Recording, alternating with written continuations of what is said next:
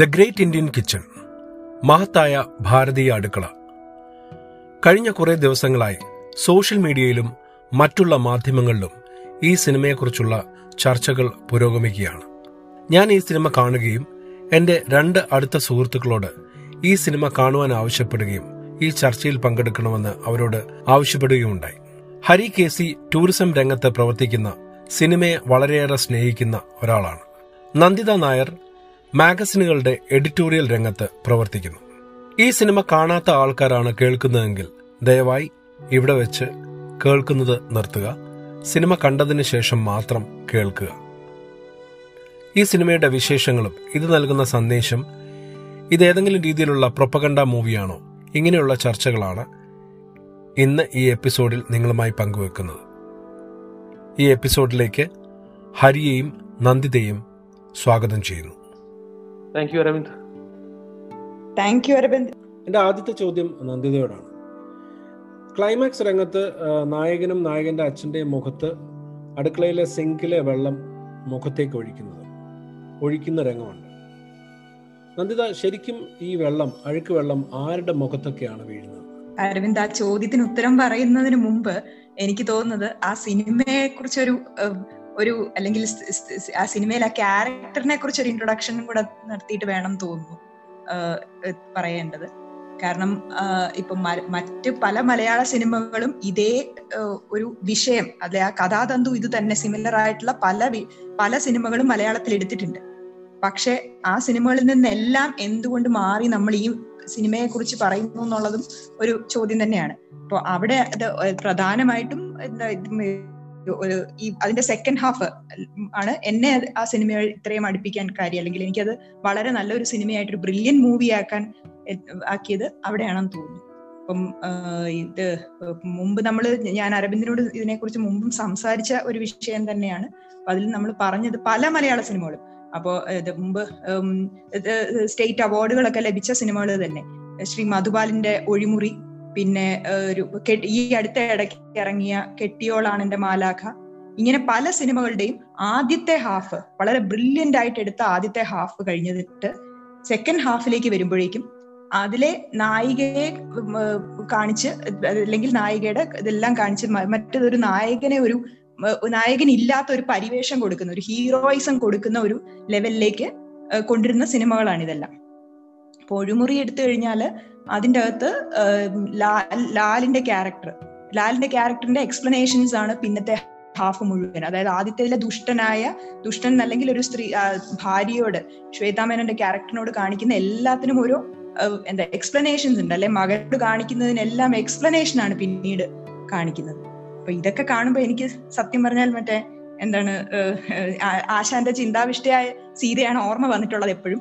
അതും ഇതുപോലെ ആദ്യത്തെ ഹാഫ് എന്ന് പറയുന്നത് വളരെ ബ്രില്യൻ്റ് ആയിട്ടുള്ള ഇത് എന്താ ഒരുപക്ഷെ ഫെമിനിസത്തിന്റെ റെഫറൻസ് ടെക്സ്റ്റ് ആയിട്ട് ഉപയോഗിക്കാവുന്ന ഇതാണ് ആദ്യത്തെ ഹാഫ്. സെക്കൻഡ് ഹാഫ് വന്നപ്പോഴത്തേക്കും മുഴുവൻ രാമനെ എങ്ങനെ രാമൻ ചെയ്തതിനെല്ലാം ഓരോ അതിനുള്ള എക്സ്പ്ലനേഷനുകളാണ് അതിൽ കൊടുക്കുന്നത്. ഏതാണ്ട് അതുപോലെ തന്നെയാണ് ഇവിടെ ഇതുവരെ ഇറങ്ങിയിരിക്കുന്ന എല്ലാ മലയാള സിനിമയും. അതേസമയം ഈ സിനിമ വന്നപ്പോഴത്തേക്കും സെക്കൻഡ് ഹാഫില് ആ സ്ത്രീ അതിൽ അടിമപ്പെടാതെ പോവാതെ അതിൽ നിന്ന് പുറത്തു വരുന്ന ഒരു കാഴ്ചയാണ് കാണുന്നത്. അപ്പൊ അവിടെ തന്നെ ഈ പറയുന്ന എടുത്ത് ഒഴിച്ചിട്ട് പോകുന്ന, അല്ലെങ്കിൽ മുഖത്തേക്ക് ഒഴിച്ച് ഇറങ്ങിപ്പോകുന്ന സ്ത്രീ ഉണ്ടല്ലോ, അവര് ഇതിനെല്ലാം ഇറങ്ങി പോയി പോയി ആ പോകുന്ന വഴിക്ക് ഉള്ള കാണിക്കുന്ന കുറെ ഷോട്ടുകളും, അതാണ് എനിക്ക് ഈ സിനിമയെ ഏറ്റവും ബ്രില്യൻ്റ് ആയിട്ട് കാണാൻ തോന്നിയത്.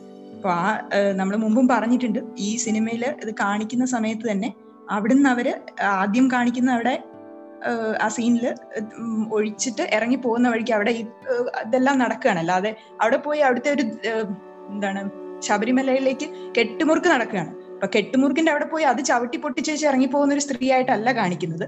അവരതിലൂടെ ഇറങ്ങി പോകുന്നു. അടുത്ത സീനിൽ അവർ വഴി കൂടെ ഇത് എന്താ കടപ്പുറത്താണ്, കട കടലിന്റെ അടുത്താണ് വീട്, അതിലൂടെ റോഡിൽ കൂടെ നടന്നു പോകുന്ന വഴിക്ക് സൈഡിൽ കാണുന്ന കാഴ്ചകളൊക്കെ റെഡി ടു വെയിറ്റ് ഒരു സൈഡിൽ നടക്കുന്നു.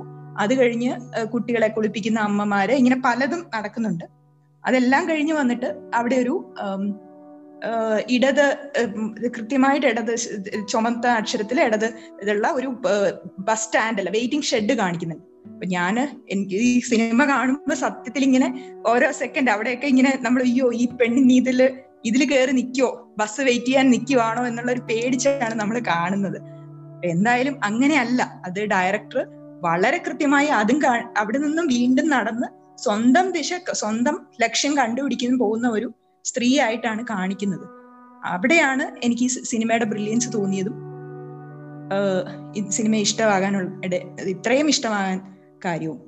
അപ്പൊ നന്ദിത പറഞ്ഞു വരുന്നത് സിനിമയിലെ സാധാരണ ഒരു സെക്കൻഡ് ഹാഫിൽ കോംപ്രമൈസിന് അല്ലെങ്കിൽ ഒരു ടിപ്പിക്കൽ സോക്കോൾ മലയാളം മൂവിയുടെ ക്ലൈമാക്സ് പോലെ പോകാതെ സംവിധായകൻ ഉദ്ദേശിച്ച രീതിയിൽ തന്നെ സ്ത്രീയുടെ ഒരു വിമോചനം എന്നുള്ളത് അത് മതത്തിനും രാഷ്ട്രീയത്തിനും അപ്പുറത്തേക്ക് അതിനൊക്കെ അപ്പുറത്തേക്കുള്ള രീതിയിൽ അത് കൊണ്ട് നിർത്തി എന്നുള്ളതാണ് നന്ദിനിക്ക് ഇഷ്ടപ്പെട്ടത്. ഹരി ഹരിയോടുള്ള എൻ്റെ ചോദ്യം എന്ന് വെച്ച് കഴിഞ്ഞാൽ ഇത് വളരെ നമ്മൾ ഈ സിനിമയിൽ വളരെ സാധാരണക്കാരായ മനുഷ്യരാണ്, അങ്ങനെ വലിയൊരു ലാർജർ ദാൻ ലൈഫ് ക്യാരക്ടേഴ്സ് ഒന്നുമില്ല. നമ്മളൊക്കെ കണ്ടിട്ടുള്ള അറിയാവുന്ന ഒരു അധ്യാപകനായ കഥാപാത്രം, പുതിയൊരു കല്യാണം കഴിച്ചു വരുന്ന ഒരു പെൺകുട്ടി, ആ പെൺകുട്ടിയുടെ അമ്മായിയമ്മ അല്ലെങ്കിൽ കല്യാണം കഴിച്ച ആളുടെ അമ്മ, വളരെ സാധാരണക്കാർ താമസിക്കുന്ന സ്ഥലമാണ്. പക്ഷേ ഈ സിനിമ മൊത്തത്തിൽ എടുത്തു നോക്കുമ്പോൾ ഇതിലെ പല കാര്യങ്ങളും നമ്മൾ കാണുന്ന സമയത്ത് ഇങ്ങനെയൊക്കെ സംഭവിക്കുമോ, ഇപ്പോഴും ഈ കാലത്ത് ഇങ്ങനെയൊക്കെ സംഭവിക്കുമോ, അതിൽ എന്ത് എന്താണ് ഹരിയുടെ അഭിപ്രായം? ഇത് വളരെ റിലവൻ്റ് ആയിട്ടുള്ള ക്വസ്റ്റ്യൻ ആണ്. ഇങ്ങനെയൊക്കെ സംഭവിക്കുമോ എന്നുള്ളത് ഈ ഒരു കാലഘട്ടത്തിൽ സംഭവിക്കുമോ എന്നുള്ളത് ഒരു ഡിബേറ്റബിൾ കാര്യമാണ്. പക്ഷെ ഇങ്ങനെയൊക്കെ കുറച്ച് നാളുകൾക്ക് മുന്നേ സംഭവിച്ചിരുന്നു എന്ന് എനിക്ക് വ്യക്തിപരമായി നേരിട്ടറിയാവുന്ന ഒരുപാട് സാഹചര്യങ്ങൾ കൺമുന്നിൽ ഉണ്ടായിട്ടുണ്ട്. ഇപ്പൊ ഞാൻ എൻ്റെ ഒരു പേഴ്സണൽ, ഞാനിപ്പോൾ ആളുടെ പേരല്ല, എൻ്റെ ഒരു ഒരു റിലേറ്റീവിൻ്റെ തന്നെ പറയുകയാണ്. അപ്പോൾ ഇതിനകത്തെ ആ ഒരു അച്ഛൻ്റെ ക്യാരക്ടറുമായിട്ട് റിസംബ്ലൻസ് ഉള്ള ഒരുപാട് മൊമെന്റ്സ് നമ്മൾ കുട്ടികളായിരുന്ന സമയത്ത് കാണേണ്ടി വന്നിട്ടുണ്ട്. അപ്പോൾ ഞാൻ ജസ്റ്റ് എക്സാമ്പിൾ പറയുകയാണ്, ആ ആ ചെരുപ്പിൻ്റെ വെളിയിലേക്ക് ഇറങ്ങാൻ നേരം ആ ചെരുപ്പ് കൊണ്ട് കൊടുക്കുന്ന ആ ഒരു സീനൊക്കെ അല്ലേ, അതിനോട് ഓൾമോസ്റ്റ് സമാനതകളുള്ള ഒരുപാട് രംഗങ്ങൾ ഞങ്ങൾ കൊണ്ട് കാണേണ്ടി വന്നിട്ടുണ്ട്. ഫോർ എക്സാമ്പിൾ, കുടുംബനാഥൻ വീട്ടിലേക്ക് വരുമ്പോൾ ഒരു സ്കൂട്ടറിൽ ഓടിച്ചു വരികയാണ്, വന്നു കഴിഞ്ഞാൽ സാധനങ്ങളൊക്കെ വാങ്ങിക്കൊണ്ടായിരിക്കും വരുന്നത്. അവിടെ നിന്ന് കാർ പോർച്ച് നിന്നിട്ട് കണ്ടിന്യൂസ്ലി ഹോൺ അടിച്ചുകൊണ്ടിരിക്കും. അതായത് വീടിനകത്തുള്ള ആള് വന്ന് ഈ സാധനം വണ്ടിയിൽ നിന്ന്, ഇപ്പൊ മുളകായിരിക്കാം, ഒരു പാക്കറ്റ് ഉണ്ടായിരിക്കും, ഒരു സാധനം, ഒരു ചെറിയ സാധനം ഉള്ളെങ്കിൽ തന്നെ അവർ ഈ സാധനം എടുത്ത് മാറ്റിയതിന് ശേഷമാണ് പുള്ളി വണ്ടിയിൽ നിന്ന് പോലും ഇറങ്ങാറുള്ളൂ. എന്നിട്ട് വരാന്തയിൽ ഒരു കസേരയിട്ട് ഇരുന്നിട്ട് ഇങ്ങനെ അകത്തേക്ക് വിളിച്ചിട്ട് എടി അത് കൊണ്ടുപോവാ, ഇത് കൊണ്ടുപോവാ, ഇങ്ങനെ ഒരു ഓർഡറിങ് കണ്ടിട്ടുണ്ട്. അതുകൊണ്ട് അതിനകത്ത് എനിക്ക് പെട്ടെന്നൊരു അതിശയോക്തിയും തോന്നിയില്ല, ഇത് നടക്കാവുന്ന കാര്യങ്ങൾ തന്നെയാണെന്ന് ഉറപ്പായിരുന്നു. പക്ഷെ കാലം കുറെ മുന്നോട്ട് മാറിയപ്പോൾ ഇപ്പോഴിങ്ങനെ ഉണ്ടോ എന്ന് ചോദിച്ചാൽ അത് ഒരു ബുദ്ധിമുട്ടുള്ള ക്വസ്റ്റ്യൻ ആണ്. ഉണ്ടായിരിക്കാം, പക്ഷെ എൻ്റെ ഒരു എൻ്റെ ഒരു വിശ്വാസം വെച്ച് കേരളം ഇത്രയും മുന്നോട്ട് പോയൊരു സാഹചര്യത്തിൽ അത്ര അധികം കാണാൻ വഴിയില്ല. എന്നാലും ചിലയിടങ്ങളിലൊക്കെ ഇപ്പോഴും ഇങ്ങനത്തെ എന്താണ് പറയുന്ന കുലപുരുഷന്മാർ ഉണ്ടായിരിക്കാൻ നല്ല സാധ്യതയുള്ളതാണ്. അപ്പൊ ഇത് നമുക്കറിയാവുന്ന ചുറ്റുപാടുകളാണ്. ഒരു പക്ഷേ ഇപ്പം പല സ്ഥലങ്ങളിലും അല്ലെങ്കിൽ പല വീടുകളിലും നടക്കുന്നില്ലെങ്കിലും ഭൂരിപക്ഷം സ്ഥലങ്ങളിൽ ഇതൊക്കെ പരിചയമുള്ളത്, അത് ഇന്നില്ലെങ്കിലും ഇതിനു മുമ്പേ നടന്നിരിക്കാൻ സാധ്യതയുള്ള ഒരു കഥയായിട്ട് തന്നെയാണ് ഇത് സിനിമയിലും പറഞ്ഞിരിക്കുന്നത്. അതെ അതെ, ഇപ്പൊ പാട്രിയാർക്കി എന്ന് പറഞ്ഞൊരു കാര്യം തന്നെ, അത് നമുക്ക് വർഷങ്ങളായിട്ടുള്ളൊരു കാര്യമാണ്. അത് കംപ്ലീറ്റ്ലി ഇപ്പോഴും മാറിയിട്ടില്ല. അത് ഇപ്പോൾ ഒരു ഒരു പ്രത്യേക എല്ലാ എല്ലാ വാക്സ് ഓഫ് ലൈഫിലും അത് കുറെയൊക്കെ പ്രകടമാണ്. അതിപ്പോൾ അതിന് ജാതിയുടെയോ രാഷ്ട്രീയത്തിൻ്റെ ഒന്നും വേർതിരിവുകളില്ല. അതൊക്കെ എല്ലായിടത്തും എല്ലായിടത്തും ചെറിയ ചെറിയ അളവുകൾ ഇപ്പോഴും നിലനിൽക്കുന്നൊരു കാര്യം തന്നെയാണ്. അത് അത് കംപ്ലീറ്റ്ലി നമ്മൾ അതിൽ നിന്ന് മാറി വന്നിട്ടില്ല ഇപ്പോഴും എന്ന് തന്നെ വേണം പറയാം. അപ്പൊ ഈ സിനിമയിലെ സിങ്കിലെ വെള്ളം നമ്മുടെയൊക്കെ ഓരോരുത്തരുടെയും ആണുങ്ങളുടെ മുഖത്ത് തന്നെയാണ് വീഴുന്നത് അല്ലേ? അല്ല, അത് ഡിപ്പെൻസ് കേട്ടോ. അത് നിങ്ങൾ ആലോചിക്കണം, അതല്ലേ നിങ്ങൾ വീഴാൻ അർഹതപ്പെട്ടതാണോ അല്ലേ അത്. കാരണം എന്നെ പറ്റി പറയുകയാണെങ്കിൽ, ഞാൻ വ്യക്തിപരമായി പറയുകയാണെങ്കിൽ, ഞാൻ ഈ കിച്ചണിലെ ജോലി വളരെയധികം എൻജോയ് ചെയ്യുന്ന ഒരാളാണ്. അരവിന്ദിന് അറിയാവുന്ന കാര്യമാണ്. കുക്കിംഗ് എന്ന് പറയുന്നത് എനിക്ക് വളരെയധികം എൻ്റെ ഒരു പാഷനാണ്. എനിക്ക് അതിലൊരു ബാക്ക്ഗ്രൗണ്ട് ഉണ്ട്. അതിൻ്റെ കുക്കിങ്ങും കിച്ചൺ വർക്കും എനിക്ക് ഭയങ്കര ഇഷ്ടമാണ്. എന്നത് പറയുമ്പോൾ തന്നെ ഈ കുക്കിംഗ് എന്ന് പറയുന്നത് കുറച്ചുകൂടെ ആസ്വാദ്യകരമായൊരു ജോലിയാണ്. പക്ഷെ അത് കഴിഞ്ഞുള്ളൊരു ക്ലീനിങ് എന്ന് പറയുന്നത് it's a real mess, it's a dirty job എന്ന് തന്നെ വേണമെങ്കിൽ പറയാം. അത് പലപ്പോഴും നമ്മൾ അതിന് ആ സിനിമയിൽ തന്നെ ഒരു സീനിൽ അത് വ്യക്തമാക്കുന്നുണ്ട്. ഒരു ദിവസം ആണുങ്ങൾ കയറി കുക്ക് ചെയ്ത് കഴിയുമ്പോൾ അതിനുശേഷം ആ അടുക്കളയുടെ അവസ്ഥ ആക്ച്വലി അവർ കുക്ക് ചെയ്യുന്നതിനേക്കാൾ കൂടുതൽ ജോലിഭാരം അവർക്ക് ഉണ്ടാക്കി കൊടുക്കുകയാണ്. കാരണം അതൊരു ഒരു മെസ്സാക്കിയാണ് അതിനെ വിടുന്നത്. അപ്പോൾ വെള്ളം ഒഴിക്കുന്ന കാര്യം ചോദിച്ചാൽ എനിക്ക് ഈ ജോലികൾ ചെയ്യുന്നത് ഒരു ഒരു മോശമായി ഒന്നും കാണുന്നൊരു വ്യക്തിയല്ല ഞാൻ. അതുകൊണ്ട് അല്ല, ഞാൻ പൊതുവായ രീതിയിലാണ് പറഞ്ഞത്. അതായത് നമ്മൾ പല സ്ഥലങ്ങളിലും ഇപ്പൊ നമ്മൾ കിച്ചണില് ജോലി ചെയ്യുന്നു, കുക്ക് ചെയ്യുന്നതിനപ്പുറം ചായ കുടിച്ച ഗ്ലാസ് അടുക്കളയിലേക്ക് കൊണ്ടുവെക്കാൻ മനസ്സില്ലാത്ത, അല്ലെങ്കിൽ അത് കഴുകി വെക്കാൻ മനസ്സില്ലാത്ത, അപ്പൊ അതിലും അങ്ങനെ സിനിമയിൽ അങ്ങനെയാണല്ലോ തുടർന്ന് ആദ്യത്തെ ദിവസം കല്യാണത്തിന് ശേഷമുള്ള ആദ്യത്തെ ദിവസം കാണിക്കുന്നത് നായകന ചായയുടെ ഗ്ലാസ് അവിടെ വെച്ചിട്ട് പോവാണ്. അപ്പൊ ഇതൊക്കെ പല വീടുകളിലും ഇങ്ങനെയൊക്കെ തന്നെയല്ലേ നമ്മള് വെള്ളം എടുത്തോണ്ട്. അതെ അതെ, ഇപ്പൊ ഇപ്പൊ നമ്മുടെ കാര്യത്തിൽ പറഞ്ഞാൽ നമ്മള് കുട്ടികളായിരുന്നപ്പോൾ ഒരു പക്ഷേ ആദ്യമൊക്കെ നമ്മളെ കൊണ്ട് ഇങ്ങനെ നമ്മുടെ വീട്ടിലുള്ളവർ പോലും ചിലപ്പോൾ എടുപ്പിക്കില്ലായിരുന്നു, നമ്മളുടെ ഗ്ലാസ് കൊണ്ട് അകത്ത് വെക്കാൻ നമ്മൾ ചെയ്യില്ല.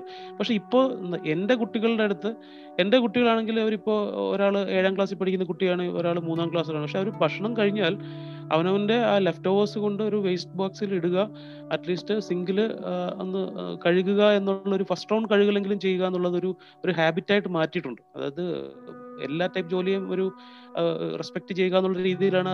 കുറേയൊക്കെ ഇത് അപ്ബ്രിങ്ങിൻ്റെ ഒരു ഇഷ്യൂ ആണ്. പിന്നെ അവർ പ്രതികരിച്ചതിൻ്റെ ഒരു റീസൺ എന്ന് വെച്ചാൽ ഇത്രയേറെ ബാക്കി കാര്യങ്ങളിൽ കർക്കശം കാണിക്കുന്ന ആളുകൾ ആ വീട്ടിലെ ഒരു ഒരു സിങ്കിന്റെ ഒരു മൈനർ പ്രോബ്ലം പറഞ്ഞപ്പോൾ അത് ശരിയാക്കാം ശരിയാക്കാം എന്ന് പറഞ്ഞിട്ട് ഒരു എസ്കേപ്പിസം ലൈനിലാണ് കഥാനായകൻ നടക്കുന്നത്. അപ്പൊ അതുകൊണ്ട് ഇതിപ്പോ എല്ലാവരുടെയും മുഖത്തൊഴിച്ചതാണോ എന്ന് ചോദിച്ചാൽ ഒരു പരിധിവരെ അതെ എന്ന് തന്നെ. ഒരു ഒരു അമ്പത് ശതമാനത്തിലേറെ ആളുകളുടെ മുഖത്ത് വീഴേണ്ട വെള്ളം തന്നെയാണതെന്ന് പറയേണ്ടി വരും. ഓക്കെ, ഈ സിനിമ ഭയങ്കര ഒരു വളരെ ലളിതമായ ഒരു സിനിമയാണ്. അതായത് നമ്മൾ കൂടുതലും അടുക്കളയും അടുക്കളയുടെ പരിസരങ്ങളിലുമാണ് ഈ സിനിമയുടെ മൊത്തം കാഴ്ചകൾ പോകുന്നത്. അപ്പോൾ അതിൽ ഒരു പക്ഷേ ഒരു പുരുഷൻ അധിക സമയം ചെലവഴിക്കാത്തൊരു ഏരിയയാണ്, ഒരു സാധാരണ പുരുഷൻ അധികം ചെലവഴിക്കാത്ത സ്ഥലമാണ് അടുക്കള എന്ന് പറയുന്നത്. അപ്പം ഞാനൊക്കെ ഇപ്പം എന്നെ സംബന്ധിച്ചോളം അടുക്കളയിൽ നമ്മൾ കയറുന്നത് വെള്ളം കുടിക്കാനോ അല്ലെങ്കിൽ ഈ പറയുന്ന പോലെ നമ്മൾ വളരെ ചെറിയ കാര്യങ്ങൾക്ക് വേണ്ടിയിട്ടേ പോകാറുള്ളൂ. പക്ഷേ ഈ സിനിമയിൽ ഏറ്റവും കൂടുതൽ കാണിക്കുന്നതും അടുക്കളയാണ്, അടുക്കളയും അടുക്കളയോട് ചുറ്റപ്പെട്ട കാഴ്ചകളുമാണ്. ഒരു വല്ലാത്തൊരു ഭംഗിയുണ്ട് എൻ്റെ ക്യാമറയ്ക്കും.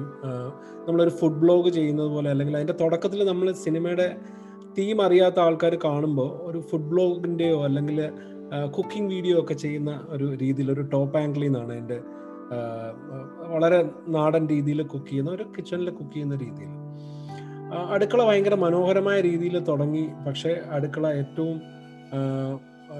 വൃത്തികെട്ട, അല്ലെങ്കിൽ നായികയുടെ കൈകൾക്ക് എത്രയോ ദിവസം കഴിഞ്ഞിട്ടും അടുക്കളയിലെ ഗന്ധം പോകാത്ത രീതിയിലുള്ള അത്രയും മോശമായ രീതിയിലേക്കാണ് അവസാനി അവസാനിക്കുന്നത് അപ്പം നന്ദിത, എങ്ങനെയാണ് ആ പുരുഷന്മാരെങ്ങനെയാണ് ഈ അടുക്കളയെ കാണുന്നത്? അല്ലെങ്കിൽ ഈ സിനിമ കണ്ടതിന് ശേഷം ഈ സിനിമയ്ക്ക് ഒരു മെസ്സേജ് ഉണ്ടല്ലോ, അതിന് ശേഷം എങ്ങനെയാണ് കാണേണ്ടത്? മലയാള സിനിമയിൽ മൊത്തത്തിൽ പരമ്പരാഗതമായിട്ട് നമ്മൾ എങ്ങനെയാണ് ഇതുവരെ കിച്ചൺ കാണിക്കുന്നത് എന്ന് പറഞ്ഞു കഴിഞ്ഞാൽ മിക്കവാറും എന്താണ് അത് എപ്പോഴും സ്ത്രീകളുടെ ലോകം എന്നുള്ള ഇതിലാണ്. അപ്പൊ അല്ലാതെ കാണിച്ചിരിക്കുന്ന ഒന്ന് രണ്ട് സിനിമകൾ ഉണ്ട്. അതിപ്പം ഒരു ചെറുപുഞ്ചിരി എന്ന് പറയുന്ന എം ടിയുടെ സിനിമയിലൊക്കെ ആണെങ്കിൽ അത് എം ടി കഥ എഴുതിയ ആ സിനിമയില് ഇതൊക്കെ അതിൽ ഒടുവിൽ ഉണ്ണികൃഷ്ണന്റെ ക്യാരക്ടറൊക്കെ വളരെ ഈ പറഞ്ഞതുപോലെ എല്ലാത്തിലും ഇടപെട്ട് അതിൽ പറമ്പിലെ പണിയെടുക്കുന്നു, അതിനൊപ്പം തന്നെ കിച്ചണിലൊക്കെ ആക്റ്റീവായിട്ട് നിൽക്കുന്ന നായകന്മാരെ നമ്മൾ കണ്ടിട്ടുണ്ട്. പക്ഷെ മൊത്തത്തിൽ എപ്പോഴും കാണിക്കുന്നത് എന്താണ്, ഇപ്പം മലയാളത്തിലെ നായകൻ എപ്പോഴും കല്യാണം കഴിക്കുന്നതിന്റെ റീസൺ തന്നെ മിക്കവാറും അമ്മയ്ക്ക് വയ്യ, അല്ലെ അപ്പൊ അമ്മയ്ക്ക് വയ്യാത്തോണ്ട് അതിന് റീപ്ലേസ്മെന്റ് ആയി വീട്ടിലെ പണിയെടുക്കാൻ ഒരു റീപ്ലേസ്മെന്റ് ആയിട്ടാണ് എപ്പോഴും അമ്മയുടെ പ്രഷർ മൂലം കല്യാണം കഴിക്കുന്നത്, ഇനി ഞങ്ങളെ നോക്കാൻ ആരുണ്ട് എന്ന് പറഞ്ഞ് കല്യാണം കഴിക്കുന്ന നായകനെയാണ് നമ്മൾ മിക്കവാറും കാണുന്നത്. അല്ലാതെ നായകന്റെ പാർട്ട്ണറിനെ തേടിയുള്ള യാത്രയൊന്നും നമ്മൾ ഇതുവരെ കണ്ടിട്ടില്ല.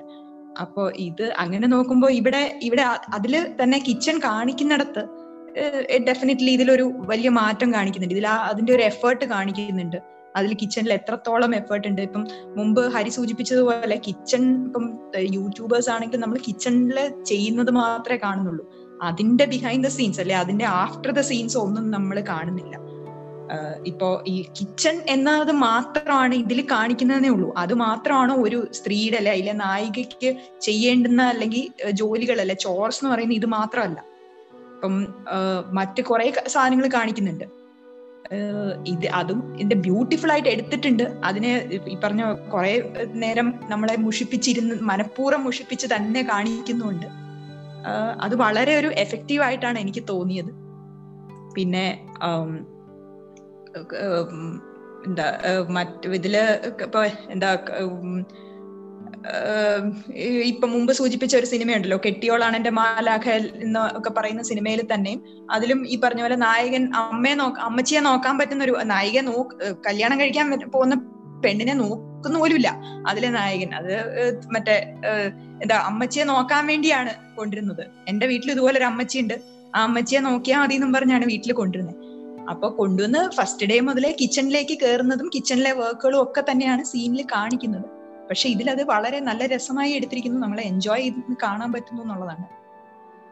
ഇത് എങ്ങനെയാണ് ഞങ്ങൾ ആണുങ്ങൾ ഇത് എങ്ങനെ കാണണം ഈ സിനിമ കഴിഞ്ഞതിന് ശേഷം? ഓരോരുത്തരും ഇതേം എങ്ങനെ എഫക്ട് അഫക്ട് ചെയ്യുന്നു എന്നുള്ളതല്ലേ, അത് കാണണം എന്നുള്ള നമ്മൾ പറയുന്നല്ലോ. പക്ഷെ ഇപ്പൊ മുമ്പ് ഹരി സൂചിപ്പിച്ച ഒരു കാര്യമുണ്ട്, ഈ വേസ്റ്റിന്റെ കാര്യം അല്ലെങ്കിൽ എച്ചിലിന്റെ കാര്യം പറയുന്നുണ്ടല്ലോ. ഇപ്പൊ നമ്മുടെ എസ്പെഷ്യലി ഹിന്ദു മാരേജ് സെറമണീസിന്റെ അവസാനത്തെ സെറമണി എന്ന് പറയുന്നത് തന്നെ എന്താണ്, എച്ചില് ഭർത്താവിന്റെ എച്ചില് കഴിപ്പിച്ചാണ് ആ വീട്ടിലേക്ക് കയറ്റുന്നത് തന്നെ. മറ്റേ പാല് കൊടുത്തും പഴം കൊടുത്തും അതിന്റെ ബാക്കി ആദ്യം ഭർത്താവിന് കൊടുത്തിട്ട് അതിന്റെ ബാക്കിയാണ് ഇപ്പം കുറച്ചുകൂടെ രസമായിട്ട് സ്പൂണിലൊക്കെ കൊടുക്കുന്നുണ്ട്. മുമ്പത് നേരെ ഭർത്താവ് കുടിച്ച പാലിന്റെ ബാക്കി കുടിപ്പിക്കുക. ഇത് നീ ഇങ്ങനെ ആണ് ഇനി ജീവിതകാലം മുഴുവൻ ഇത് തുടങ്ങിക്കോ എന്ന് പറഞ്ഞാണ് അവിടെ തുടങ്ങുന്നതാണ്, ആ ജീവിതം തുടങ്ങുന്നത് അങ്ങനെയാണ്. ഈ ഹരി ഇതിനകത്തൊരു ടെക്നിക്കൽ ഹരിക്ക് ഹരി കുറച്ചുകൂടെ സീരിയൽ സിനിമയെ ടെക്നിക്കലി അപ്രോച്ച് ചെയ്യുന്ന ഒരാളെന്നുള്ള രീതിയിൽ ഈ നമ്മൾ ഈ സിനിമ കാണുമ്പം ഡയറക്ടറിൻ്റെ ബ്രില്യൻസ് എന്നൊക്കെ നമ്മളിപ്പം അങ്ങനെയാണല്ലോ പറയുന്നത്. ഇപ്പം നമ്മളൊരു യൂട്യൂബ് റിവ്യൂസും ഒക്കെ ഒരുപാട് വന്നപ്പം ഡയറക്ടറിൻ്റെ ബ്രില്യൻസിനെ കുറിച്ചൊക്കെ നമ്മൾ ഒരുപാട് പറയും. സിനിമയിലെ ഡീറ്റെയിലിംഗ് ഇങ്ങനെയുള്ള എന്തൊക്കെ കാര്യങ്ങളാണ് ഹരി ഇതിനകത്ത് ഈ സിനിമയിൽ ഹരിയെ ആകർഷിച്ച ഡയറക്ടറിൻ്റെ ബ്രില്യൻസ് അല്ലെങ്കിൽ പൊതുവായിട്ടുള്ള എന്തൊക്കെ പ്രത്യേകതകളാണ് ഈ സിനിമയിലുള്ളത്? അറിയുന്ന അങ്ങനെ പറഞ്ഞാൽ ഇതെനിക്കൊന്നൊരു ഒരു മണിക്കൂർ നാൽപ്പത് മിനിറ്റ് മാത്രം ദൈർഘ്യമുള്ളൊരു ചിത്രമാണ്. പക്ഷെ ആ ഒരു ലിമിറ്റഡ് പീരീഡിൽ തന്നെ വളരെയധികം രംഗങ്ങളിൽ നമുക്ക് ആ ബ്രില്യൻസ് കാണാൻ പറ്റും. ഇപ്പൊ നേരത്തെ അരവിന്ദ് പറഞ്ഞ കിച്ചനെ ആദ്യം വളരെ നല്ല രീതിയിൽ പ്രസന്റ് ചെയ്യുന്നത് വെച്ചാൽ, ഞാനൊരു കുക്കിംഗ് എന്തൂസിയാസ്റ്റോട് ആയതുകൊണ്ട് എനിക്ക് ഫുഡ് ബ്ലോഗിങ്ങും അങ്ങനത്തെ കാര്യങ്ങളും ഭയങ്കര ഇഷ്ടമാണ്, ഭക്ഷണപ്രിയനുമാണ്. അങ്ങനെ ചിരിയിൽ നിന്ന് എനിക്കത് മനസ്സിലായി.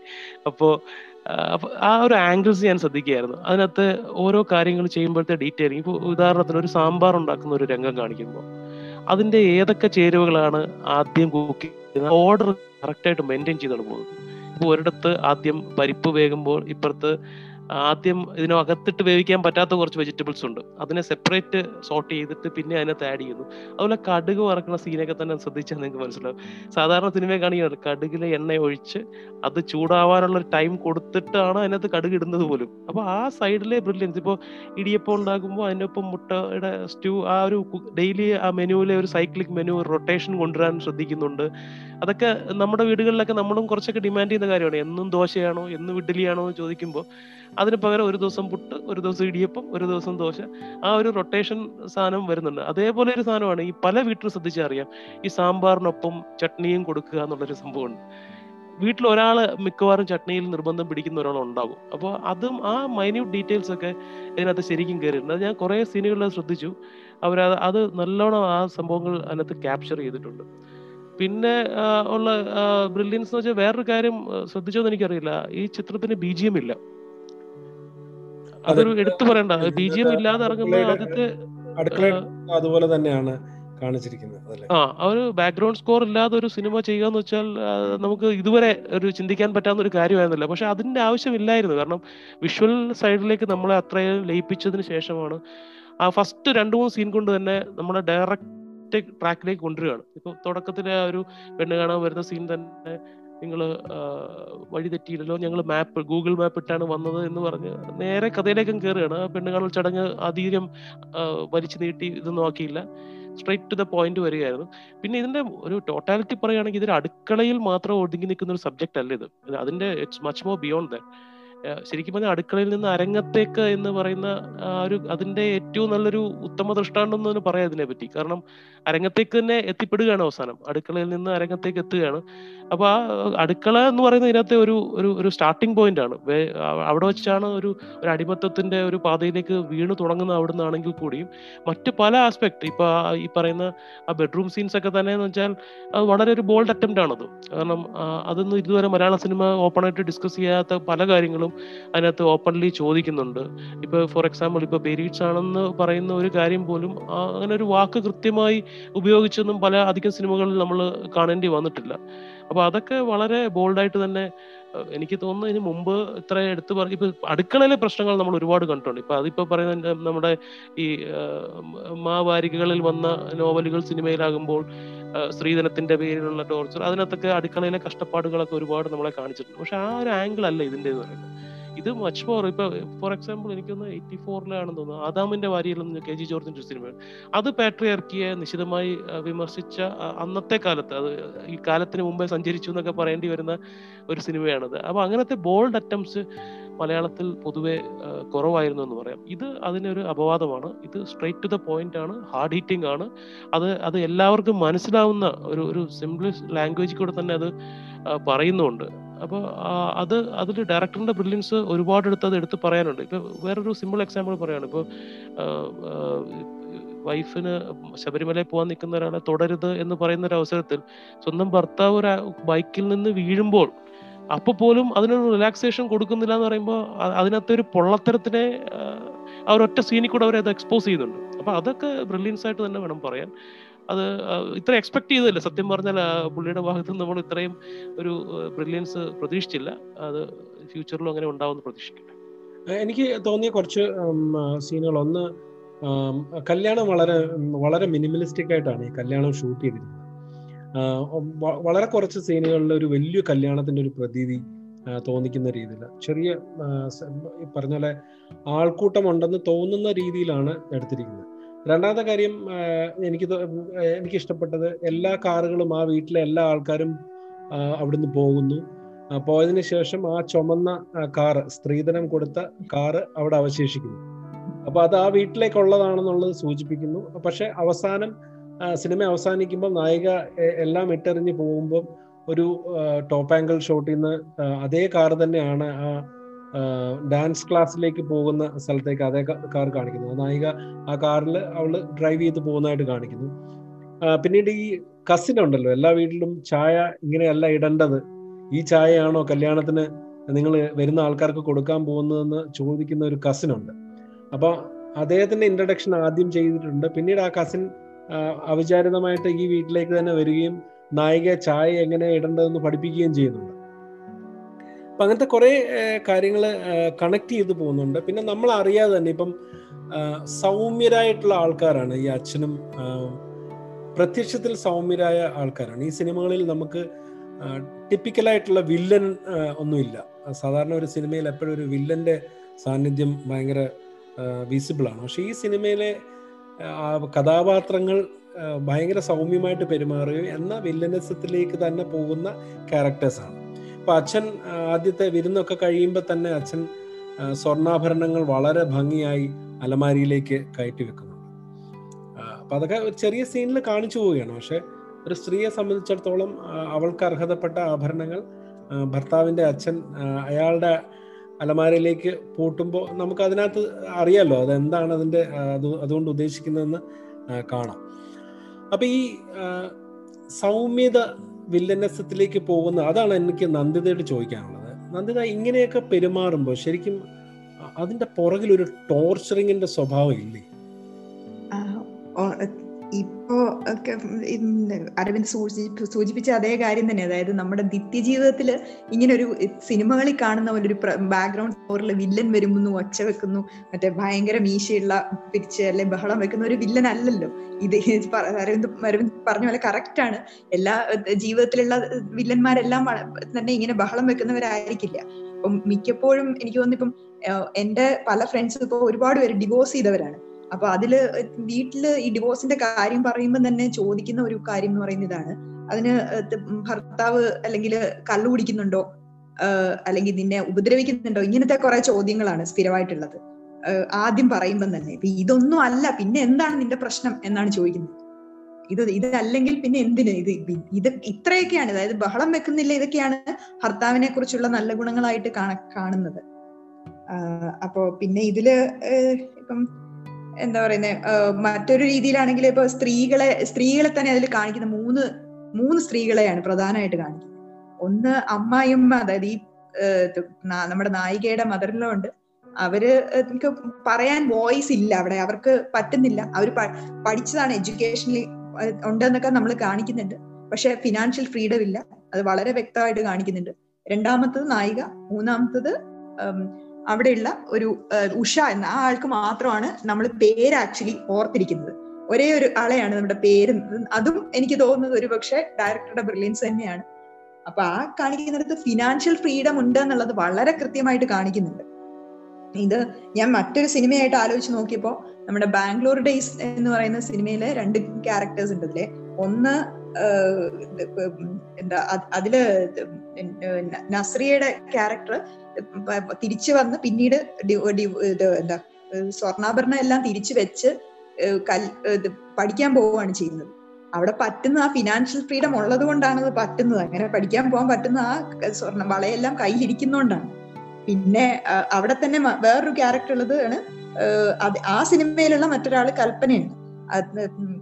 ആ ക്യാരക്ടറിലും നമ്മൾ കാണുന്നുണ്ട് നിവൃത്തികേട് കൊണ്ടാണ് ഇതൊക്കെ സഹിച്ചു പോകുന്നത്. ഇതിലെ അമ്മയെ പോലെ തന്നെ നിവൃത്തികേട് കൊണ്ട് സഹിക്കുന്നതായിരിക്കാം ഒരു മിക്കവാറും സ്ത്രീകളും.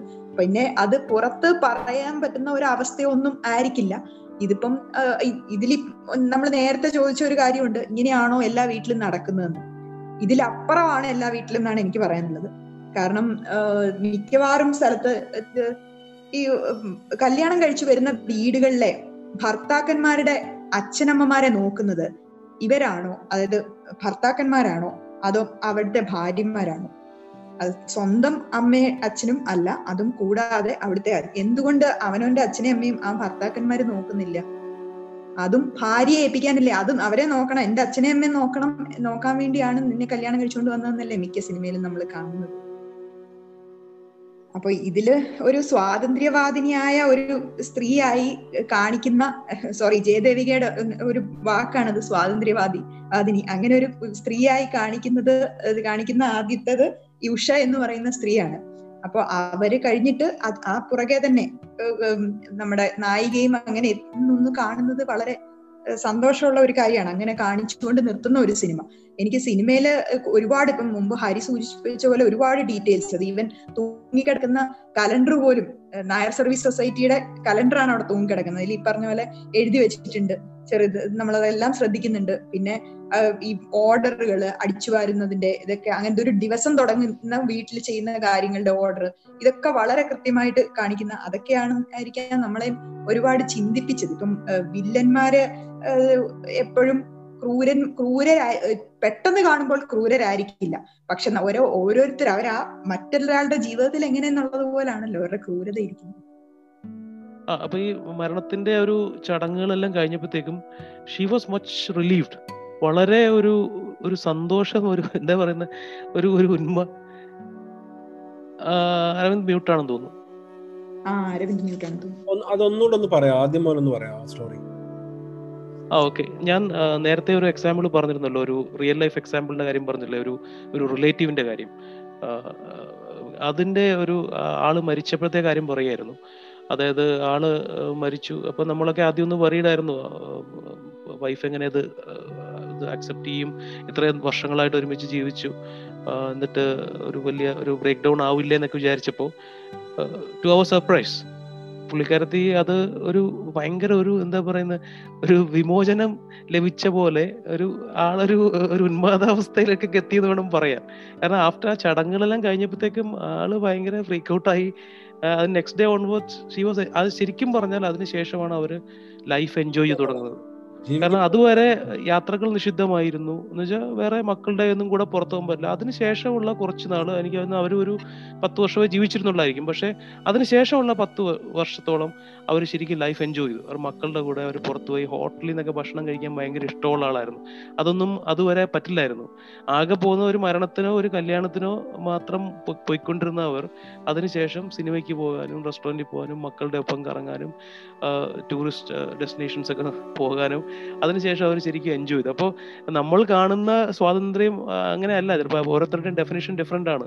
ചിലർക്ക് സ്വാതന്ത്ര്യം കിട്ടുന്നത് വേറൊരു പോയിന്റിൽ നിന്നാണ്, നമ്മൾ ഒട്ടും പ്രതീക്ഷിക്കാത്ത സൈഡിൽ നിന്നായിരിക്കും കിട്ടുന്നത്. നമ്മുടെ നായിക അതിനെ നോക്കി നിന്നില്ല, അതിനു മുമ്പേ സ്വാതന്ത്ര്യം പ്രഖ്യാപിച്ച് പുറത്തേക്ക് പോയി. എന്റെ ഒരു അഭിപ്രായത്തിൽ ആ നായികയുടെ ഒരു ബാക്ക്ഗ്രൗണ്ടും കാര്യം വെച്ച് നോക്കുമ്പോൾ ഇതിന് കുറെ കൂടെ മുമ്പ് തന്നെ ആ നായിക പോകണമായിരുന്നു. അത്രയും ഒരു ഇത്രയും ടോർച്ചർ സഹിച്ച് സഹിച്ച് നിൽക്കേണ്ട ഇന്നത്തെ ഒരു കാലഘട്ടത്തിൽ അതിന്റെ ആവശ്യം ഉണ്ടായിരുന്നോ എന്നുള്ളത് ഒരു ക്വസ്റ്റ്യൻ ആണ്. അല്ല ഹരി, അതിനോ അതിന്റെ ഉത്തരം ആ അമ്മ, അതായത് നായികയുടെ അമ്മ പറയുന്നത് തന്നെയാണ് അതിന്റെ ഉത്തരം.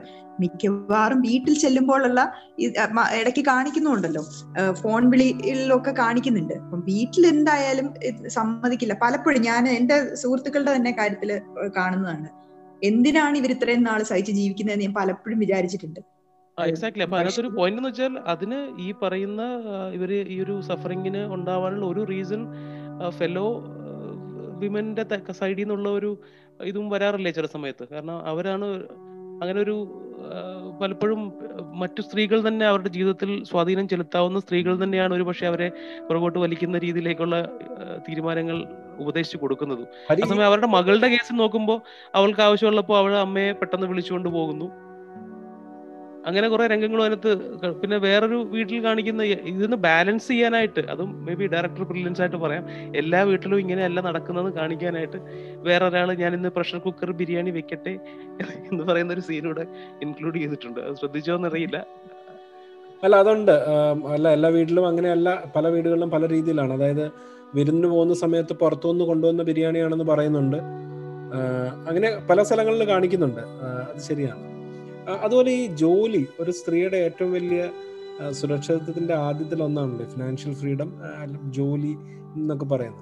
ഈ ജോലി വളരെ സമർത്ഥമായിട്ട് എങ്ങനെ അവർ അത് മാറ്റിക്കളയുന്നുണ്ട്. ഞാൻ ഒരു ജോബ് ഓഫർ, ഒരു ജോബ് എടുത്തോട്ടെ, ഒരു ആപ്ലിക്കേഷൻ അയച്ചോട്ടെ എന്ന് പറയുമ്പോൾ കടല ഗംഭീരമായിട്ടുണ്ട് എന്ന് പറയുന്ന ഒരു മറുപടിയിൽ അത് ഒതുക്കുകയാണ് അല്ലേ നന്ദിത? അതെ. ഇപ്പോ ഈ എന്താ ഇപ്പൊ നമ്മളുടെ ഇവിടുത്തെ കേരളത്തിലെ വിദ്യാഭ്യാസം, സ്ത്രീകളുടെ ഇടയിലെ വിദ്യാഭ്യാസം നോക്കിക്കഴിഞ്ഞാൽ ഏറ്റവും കൂടുതൽ വിദ്യാഭ്യാസം ഉള്ള സ്ത്രീകളുള്ള ഒരു നാടാണ്. ഇന്ന് തന്നെയല്ല എഞ്ചിനീയറിംഗ് കോളേജുകളിലൊക്കെ ചെന്ന് കഴിഞ്ഞാൽ ഏറ്റവും കൂടുതൽ ഇപ്പോൾ സ്ത്രീകളാണ്, അത് പെൺകുട്ടികളായിരിക്കും പഠിക്കുന്നത്. പക്ഷെ ഇത് കഴിഞ്ഞിട്ട് എത്ര പേര് ജോലിക്ക് പോകുന്നുണ്ടെന്നുള്ളത് ഒരു ചോദ്യം തന്നെയാണ്. അത് ഇനി പോകുന്നുണ്ടെങ്കിൽ തന്നെ അത് വളരെ ലിമിറ്റഡ് സമയം വേണ്ട, ബാക്കി വീട്ടിൽ സ്പെൻഡ് ചെയ്യാവുന്ന പോലെയുള്ള സമയം. അത് മറ്റേ ഇന്ദിരാനൂയി വളരെ ഫേമസ്ലി പറഞ്ഞിട്ടുണ്ടല്ലോ, പെപ്സിക്കോയുടെ സിഇഒ ആയിട്ട് അപ്പോയിന്റ് ചെയ്തിട്ട് തിരിച്ചു ചെല്ലുമ്പോൾ വീട്ടിൽ നിന്ന് പറയുന്നത് നീ എന്താ കീപ് യുവർ ക്രൗഡ് ഔട്ട് എന്നാണ് പറയുന്നത്. വീട്ടിൽ നിന്ന് പോയി പാല് മേടിച്ചിട്ട് വന്നാൽ മതി എന്നാണ് പറയുന്നത്. സ്വന്തം അമ്മയാണ് പറയുന്നത്. അത് തന്നെയാണ് ഇവിടുത്തെ ഇവിടെ ഏതാണ്ട് എല്ലായിടത്തും തന്നെ നടക്കുന്നത്. പിന്നെ അത് എന്താ അതിലൊരു ഒരുപാട് വ്യത്യാസം വരണം എന്നുണ്ടെങ്കിൽ ഒരുപാട് സമയം എടുക്കും. പിന്നെ ഫിനാൻഷ്യൽ ഫ്രീഡം ഇപ്പൊ നമുക്കിവിടെ ഇപ്പം ഒരു ജനറേഷൻ മുമ്പിലത്തെ സ്ത്രീകൾ തന്നെ ബാങ്ക് അല്ലെങ്കിൽ ലെക്ചറായിട്ടും ഒക്കെ വർക്ക് ചെയ്തിരുന്നവരാണ്. പക്ഷെ അവരെ കുറിച്ച് ആക്ച്വലി ഈ സിനിമയിൽ പറയാത്ത ഒരു ഗ്രൂപ്പാണ് അവര് കേട്ടോ. അവര് അവരുടെ അത്രയും എനിക്ക് തോന്നുന്ന ഈ ജോലി എടു ജോലിക്ക് പോവാത്ത ആൾക്കാർ, അതായത് വീട്ടിലെ ജോലി മാത്രം ചെയ്യുന്നവർക്ക് അങ്ങനെയെങ്കിലും ഒരു പരിധിയുണ്ട്. മറ്റവർക്ക് അതും ഇതും കൂടെ ചെയ്യണം എന്ന് ആലോചിക്കണം. ഇത് രണ്ടും വർക്ക് ആൻഡ് ലൈഫ് ബാലൻസ് ചെയ്ത് ചെയ്യുന്നതാണ് ഐഡിയൽ സ്ത്രീ എന്ന് വിചാരിച്ച് അതിനുവേണ്ടി പ്രയത്നിച്ചിരുന്ന ഒരു ഇപ്പൊ ഇപ്പം പോലുമുള്ള ഒരുപാട് പേരും അങ്ങനെയാണ്. അപ്പൊ അത് ഫിനാൻഷ്യൽ ഫ്രീഡം മാത്രമല്ല, മുമ്പ് ഹരി സൂചിപ്പിച്ച ഒരു കാര്യം തന്നെയാണ് എനിക്ക് തോന്നുന്നത്. മറ്റ് ഇത് എന്താ ഒപ്പം പറഞ്ഞു കൊടുക്കേണ്ട സ്ത്രീകൾ അല്ലെങ്കിൽ കണ്ടു വളർന്ന സ്ത്രീകള് ഇതൊക്കെ ആയിരിക്കാം ഒരുപക്ഷെ ഡിഫറൻസ്. അല്ല, അതുപോലെ അരവിന്ദ് ജോലിയുടെ കാര്യം പറഞ്ഞില്ലേ, ആ ഒരു സീൻ എൻ്റെ ഒരു അഭിപ്രായത്തിൽ അത് അത് മാത്രം ഒരു കുറച്ച് ക്ലീഷേ ലൈനിലേക്ക് പോയി എന്നാണ് എനിക്ക് തോന്നിയത്. ആ ഒരു ജോലി കിട്ടുന്നത്, അപ്ലൈ ചെയ്യുന്നത്, അത് നമ്മൾ ഒരുപാട് കണ്ട് മടുത്തൊരു കാര്യം തന്നെയായിരുന്നു. അതിനൊരു ഫ്രഷ്നെസ് ഇല്ലായിരുന്നു. പക്ഷേ ഈ ജോലിയുടെ കാര്യം ഇപ്പം നന്ദിത പറഞ്ഞ പോലെ ഞാൻ പലപ്പോഴും ശ്രദ്ധിച്ചിട്ടുള്ളത്, ഈ ജോലിക്ക് പോകണോ വേണ്ടെന്നുള്ളത് പലപ്പോഴും ആ കുടുംബത്തിന്റെ ഒരു സാമ്പത്തിക പശ്ചാത്തലം അനുസരിച്ചായിരിക്കും ചിലപ്പോൾ ഇരിക്കുന്നത്. ഇപ്പൊ ഈ ബാങ്കിലൊക്കെ വർക്ക് ചെയ്യുന്ന പറഞ്ഞാൽ അവരെ ചിലപ്പോൾ ജോലിയുള്ളവരെ കളയിക്കാനായിട്ട് നോക്കുന്ന വീട്ടുകാരും ഉണ്ട്. വീട്ടിലിരിക്കണം എന്ന് പറഞ്ഞിട്ട് ചിലത് ജോലിക്ക് പോയേ പറ്റൂ, നീ സമ്പാദിച്ചോണ്ട് വന്നാലേ അവൻ നീ കൂടെ സമ്പാദിച്ചാലേ നടക്കുള്ളൂ എന്ന് പിടിക്കുക. അപ്പൊ അത് more to do with the financial background of that particular family എന്ന് തോന്നുന്നു. പക്ഷെ എല്ലാത്തിലും അടിവരയിട്ട് പറയുന്ന ഒരു കാര്യം, നീ ജോലിക്ക് പോയാലും ഈ അടുക്കളയിലെ കാര്യങ്ങളും കൂടെ നീ നോക്കണം എന്നുള്ള ഒരു ഒരു പോയിന്റ് എല്ലായിടത്തും സ്ട്രെസ് ചെയ്യുന്നുണ്ട്. അത് നമ്മുടെ സമൂഹത്തിൽ നിന്ന് ഇപ്പോഴും മാറിയിട്ടില്ല. പിന്നെ എനിക്ക് ഒരു ഒരു അതിശയം തോന്നിയൊരു കാര്യം, ഇപ്പൊ ഇവര് കുറച്ച് വെൽ ടു ഡു ഫാമിലിയാണ് ഈ പറയുന്ന ചിത്രത്തിലെ ഒരു ഫാമിലി എന്ന് പറയുന്നത്. അവർക്കൊരു ഉഷ എന്നൊരു സെർവന്റിനെ അവർക്ക് ഇടയ്ക്കിടയ്ക്ക് വിളിക്കാമെങ്കിൽ അവർക്കൊരു ഒരു പാർട്ട് ടൈം എന്നുള്ള രീതിയിൽ പോലും ഒരു ഒരു സെർവന്റിനെ വെക്കാൻ അവർ തയ്യാറാവുന്നില്ല. പണ്ടത്തെ കാലത്ത് ചില ചില കാരണവന്മാരുടെ ഇത് പറയാറുണ്ട്, ഇങ്ങനെ വേറെ പുറത്തുനിന്നുള്ളവരുണ്ടാക്കുന്ന ആഹാരം കഴിക്കാറില്ല. ഈവൻ ഇൻ ദാറ്റ് കേസ് ഈ തുണി നനയ്ക്കലും പാത്രം കഴുകലും അങ്ങനത്തെ പണിക്ക് പോലും they are not even considering that option. ഒരു ഒരു എക്സ്റ്റേണൽ ഹെൽപ്പിനെ ഒരു വിളിക്കാമെന്നുള്ളൊരു, അതായത് ആ വീട്ടിലെ പണി ചെയ്യേണ്ടത് സ്ത്രീകളുടെ മാത്രം ഉത്തരവാദിത്തമാണെന്നുള്ളത് അവിടെ ഫർദർ ലാമെന്റ്സ് ദാറ്റ് ഫാക്ട്. അത് ഹരി, നമ്മൾ മൂന്നുപേരും ഒരു അർബൻ ലൈഫ് സ്റ്റൈൽ ഉള്ള ആൾക്കാരാണ്. അത് ഗ്രാമപ്രദേശങ്ങളിലേക്ക് ചെല്ലുമ്പോഴാണ് ഇതിന്റെ ഏറ്റവും സീരിയസ്നെസ് മനസ്സിലാകുന്നത്. അവിടെ അതൊരു ജോലിക്ക് ഒരാളെ വെച്ച് ചെയ്യിക്കുക എന്ന് പറയുന്ന ഒരു മോശമാണ്. അല്ലല്ല, ഇപ്പോഴത്തെ കാര്യമാണ് ഞാൻ പറയുന്നത്. നമ്മള് മൂന്നുപേരും എന്താ, ഞാൻ ആക്ച്വലി എന്റെ നാടെന്ന് പറയുന്നത് ഇപ്പൊ ഈ ഡയറക്ടറുടെ വീട് അവിടെയാണ് ഉള്ള, പാലായിക്കപ്പുറമുള്ള ഒരു സ്ഥലമാണ് എന്റെ അമ്മയുടെ നാട്. അത് തലനാടെന്ന് പറയുന്ന ഒരു കുഗ്രാമമാണ്. അത് നമ്മുടെ ഡയറക്ടറുടെ വീട് അവിടെയാണെന്ന്, ഈ സിനിമയുടെ ഡയറക്ടറുടെ വീട് അവിടെയായിരുന്നു എന്ന് എനിക്ക് അറിയില്ലായിരുന്നു. ആ സ്ഥലത്തു നിന്നാണ് ഞാൻ എന്റെ വീട്. അപ്പൊ അവിടെ നിന്ന് വന്ന ഒരു അമ്മയുടെ മകളായി ജീവിച്ച ആളാണ് ഞാൻ. അപ്പോ എങ്കിൽ പോലും നമ്മൾ കാണുന്ന ഒരുപാട് കാര്യങ്ങൾ നമ്മളിപ്പോ കാണുന്നത്, അല്ലെങ്കിൽ ഒരു പത്ത് വർഷം മുമ്പ് നടന്നിരിക്കും, അല്ലെ ഇരുപത് വർഷം മുമ്പ് നടന്നിരിക്കും എന്ന് നമ്മൾ വിചാരിക്കുന്ന കാര്യങ്ങൾ ഇപ്പോഴും നടക്കുന്നുണ്ട്. തീർച്ചയായിട്ടും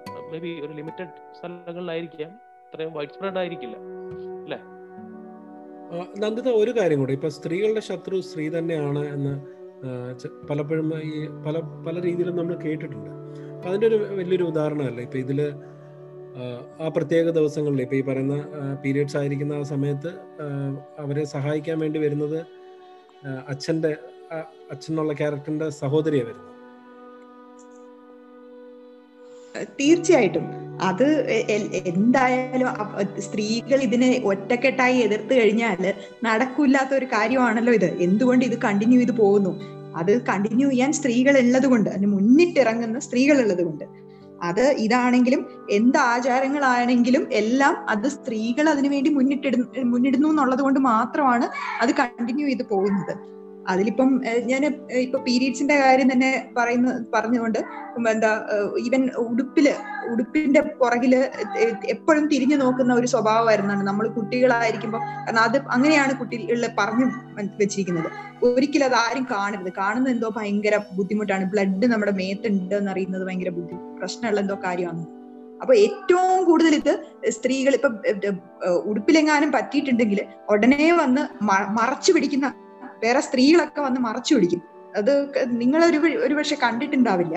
അത് വന്ന് സാരിയൊക്കെ കൊണ്ടൊക്കെ നമ്മളെ ചുറ്റി മറച്ചൊക്കെ തരും, വലിയ എന്തോ പ്രശ്നം പോലെ. അതൊരു വലുതായി കഴിയുമ്പോഴാണ് ഇത് ഇതിന്റെയൊക്കെ ഒരു എന്താ പറയുന്നത് അർത്ഥം ശൂന്യത മനസ്സിലാവുന്നത്. അപ്പം ഇത് ചുറ്റുമുള്ള സ്ത്രീകൾ, അത് ചിലപ്പോൾ എന്റെ എന്നെ സംബന്ധിച്ച് എന്റെ വീട്ടിൽ നിന്ന് പോലുമല്ല, പുറത്തുനിന്നുള്ള സ്ത്രീകളുടെ പെരുമാറ്റം പോലും അങ്ങനെ അഫക്ട് ചെയ്തിട്ടുണ്ട്. അപ്പൊ അത് പല രീതിയിൽ ഡെഫിനറ്റ്ലി അത് സ്ത്രീകൾ തന്നെയാണ്. പിന്നെ പലയിടത്തും ഇപ്പൊ ഇതിലെ അമ്മ വളരെ, അല്ലെങ്കിൽ സുരാജിന്റെ അമ്മയായിട്ട് അഭിനയിക്കുന്ന കാണിക്കുന്ന സ്ത്രീ വളരെ, അവര് തമ്മിൽ വളരെ പാലിപ്പാലിയാണ്. അവർക്ക് വന്നതൊന്നും മരുമകൾക്ക് വരരുതെന്ന് വിചാരിക്കുന്നുണ്ട്. നേരെ മറിച്ചാണ് പലയിടത്തും. ഞാൻ എന്തായാലും ഇത്രയും അനുഭവിച്ചു. അത് നമ്മുടെ റാണി പത്മിനി എന്നുള്ള സിനിമയിൽ അത് പറയുന്നുണ്ട്. അതില് സജിത മഠത്തിലിന്റെ ക്യാരക്ടർ പറയുന്ന പോലെ, ഇത് ഞാൻ എന്തായാലും അനുഭവിച്ചു, ഇനി അടുത്തത് ഇത് തന്നെ നീ നീ അങ്ങനത്തെ ഒരു മനസ് മനസ്ഥിതി ആയിരിക്കും. അപ്പോ മിക്കവാറും ഇടത്തുനിന്നാണ് എനിക്ക് തോന്നുന്നത്. അത് അത് വളരെ കറക്റ്റാണ്. ഇപ്പൊ പറഞ്ഞ ഒരു കാര്യത്തില് നമ്മുടെ പഴയ ഒരു കോൺസെപ്റ്റ് ഒക്കെ ഒരുപാട് ടോർച്ചറൊക്കെ ആയിരുന്നു, പ്രത്യേകിച്ചും ഈ പീരീഡ്സിന്റെ ടൈമിലൊക്കെ പലരും അനുഭവിക്കേണ്ടി വന്നിരുന്നതെന്ന്. പണ്ടത്തെ പക്ഷെ ഒരുപാട് മാറ്റം ഇന്ന് വന്നിട്ടുണ്ട്. എന്നിരുന്നാലും ഇതിപ്പോ ഒരു ആചാരം എന്നുള്ള ഇതിൽ ഞാൻ പറയല്ല, even from a hygiene and health point of വ്യൂല് ഇവര് പറയുന്ന ഒരു കാര്യമുണ്ട്, നിന്റെ ഇന്നേഴ്സ് ഒക്കെ ഇങ്ങനെ ഇവിടെയാണ് കൊണ്ടിടുന്നത് എന്ന് ചോദ്യം. അതൊരു വളരെ പ്രസക്തിയുള്ള ചോദ്യമാണത്. കാരണം അത് സൺലൈറ്റ് ബാക്കി തുണി നമ്മൾ ഉണക്കാൻ ഇടുന്നത് പോലെ തന്നെ സൺഡ്രൈ ചെയ്യണം എന്നുള്ള രീതിയിൽ അങ്ങനെ ചെയ്യേണ്ടതാണ്. അപ്പൊ അതിനെ പോലും അതിനുള്ള സ്വാതന്ത്ര്യം പോലും അവിടെ കൊടുക്കുന്നില്ല എന്നുള്ള അതിനെ ക്വസ്റ്റ്യൻ ചെയ്യുന്നുണ്ട് വന്നിട്ട്. അല്ല, അതിന് ഹരി വേറൊരു കാര്യം കൂടെ ഉണ്ട്. സ്വന്തം ഭർത്താവിന്റെ അച്ഛന്റെ അടിവസ്ത്രം കഴുകുന്നതിൽ അതെ അതെടുത്ത് കാണിക്കുന്നുണ്ട്. അത് അത് അവർ കാണിക്കുന്നുണ്ട്. അതുവരെ ചെയ്യിപ്പിക്കാവുന്ന ഒരാൾക്ക് സ്വന്തം കാര്യത്തിൽ അത്ര പോലും സ്വാതന്ത്ര്യം ഇല്ല എന്നുള്ളത്. അതാണ് ഒരുപാട് കാര്യങ്ങൾ ഇങ്ങനെ ഡീറ്റെയിൽ ചെയ്യാതെ തന്നെ ഒറ്റ സീനിൽ കൂടെ നമുക്കത് റിവീൽ ചെയ്യാൻ പറ്റിയിട്ടുണ്ട്. പിന്നെ മറ്റൊരു കാര്യമുള്ളത്, മാരിറ്റൽ റേപ്പ് എന്നുള്ള ഒരു കാര്യത്തെ കുറിച്ച് പറയുന്ന രണ്ടാമതൊരു സിനിമയാണ്. അതിലെ ആദ്യത്തെ സിനിമ അത് വളരെ മോശമായി കാണിച്ചെടുത്ത് ഇതിലത് ആ അതെ അത് അത് വീണ്ടും ആ സിനിമ റെഫർ ചെയ്യാണ്. പക്ഷെ അത് വളരെയധികം സങ്കടപ്പെടുത്തിയ ഒരു സിനിമയാണ്. അതുകൊണ്ടാണ് അത് വീണ്ടും റെഫർ ചെയ്യുന്നത്. കാരണം അതിന്റെ അകത്ത് ഈ പറഞ്ഞ പോലെ നായികയ്ക്ക് നായിക റേപ്പ് ചെയ്തിട്ട് പോകുന്ന ഭർത്താവിനോട് എന്തിന്റെ അടിസ്ഥാനത്തിലാണ് അവര് പിന്നെ തിരിച്ചു പോകുന്നതെന്നുള്ളതിനൊരു ഒരു യാതൊരു രീതിയിലുള്ള ഒരു കാര്യം ഒരു എന്താ നമുക്കൊരു വിശ്വസനീയമായ എന്തെങ്കിലും കാണിക്കണ്ടേ? അത് കാണിക്കുന്നില്ല. അതില് പറയുന്ന എന്താ നായകനായ ആസിഫ് അലിയുടെ ക്യാരക്ടർ ശ്രീവാച്ചൻ എന്ന് പറയുന്ന ക്യാരക്ടർ എന്തോ കൊടി കണ്ടുപിടിച്ച്, കൊടി എന്ന് പറഞ്ഞ പെപ്പർ മറ്റേ കണ്ടുപിടിച്ച് ഡെവലപ്പ് ചെയ്തു എന്നുള്ളതാണ് അതിന് ഒരു റീസൺ ആയിട്ട് പറയുന്നത്. ഇതൊക്കെയാണോ ഒരു റേപ്പ് ചെയ്ത ഒരാളുടെ കൂടെ തിരിച്ചു ചെല്ലാൻ വേണ്ടി ഒരു നായിക കാണിക്കുന്നത്? അപ്പൊ ഇതിൽ ആ റെഫറൻസ് പറയുന്നുണ്ട്, ഫോർപ്ലേ എന്നൊരു വാക്ക് ഉപയോഗിക്കുന്നുണ്ട്, അതിന്റെ വേദന സ്ത്രീയുടെ മുഖത്ത് കാണിക്കുന്നുണ്ട്. ഇതൊക്കെ എത്ര സിനിമയിൽ കാണിക്കും, ഇതുവരെ കാണിച്ചിട്ടുണ്ട്. അപ്പൊ അത് സ്ത്രീപക്ഷ സിനിമ എന്നുള്ള നിലയിൽ ഇതൊക്കെ കാണിച്ചതാണ് വളരെ സന്തോഷമുള്ളത്. അല്ല, കാണിക്കുന്നത് പോട്ടെ, ആ വേർഡ്സ് യൂസ് ചെയ്യുന്ന പോലും ഒരിക്കലും മലയാളത്തിൽ അധികം വന്നിട്ടില്ല, ഫോർപ്ലേ എന്നൊരു വേർഡ് പോലും. അത് മാത്രമല്ല, അത് പറയുമ്പോൾ ഷീസ് ആ തിരിച്ചു കിട്ടുന്ന ചോദ്യം എക്സ്പെക്റ്റഡ് ആണ്. അതുകൊണ്ടാണ് പലരും ചോദിക്കാത്തത്. എടുത്തതായി തന്നെ ഈ ആസ്കിങ് അപ്പൊ ഇതൊക്കെ അറിയായിരുന്നു അല്ലേ എന്ന് പറഞ്ഞിട്ട് അത് കഴിഞ്ഞിട്ട് അയാളുടെ മുഖമൊക്കെ പോകുന്ന ഈ ലോസ് സംതിങ് എന്നുള്ള രീതിയിൽ ഡിപ്രസ്ഡ് ആയിട്ട്, അതായത് ഞാൻ ചതിക്കപ്പെട്ടു എന്നുള്ളൊരു ലൈനിലേക്കാണ് സുരാജ് അവിടെ കൊലാപ്സ് ചെയ്ത് പോണത്.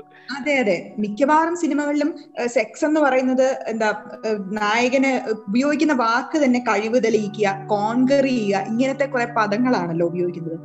അല്ല, ഈ സിനിമയില് ശരിക്കും ആദ്യ രാത്രിയില് പറയുന്നുണ്ടല്ലോ, അത് ആദ്യ രാത്രിയിൽ തന്നെ ഇരുട്ടിനെ പേടിയാണോ എന്ന് ചോദിച്ചിട്ട് അതിലേക്ക് തന്നെയാണല്ലോ ചെയ്യുന്നത്. അനുവാദം ഒന്നും ചോദിക്കാതെയുള്ള അനുവാദം ചോദിക്കാതെ തന്നെയാണ് ഇതൊക്കെ നടക്കുന്നത്.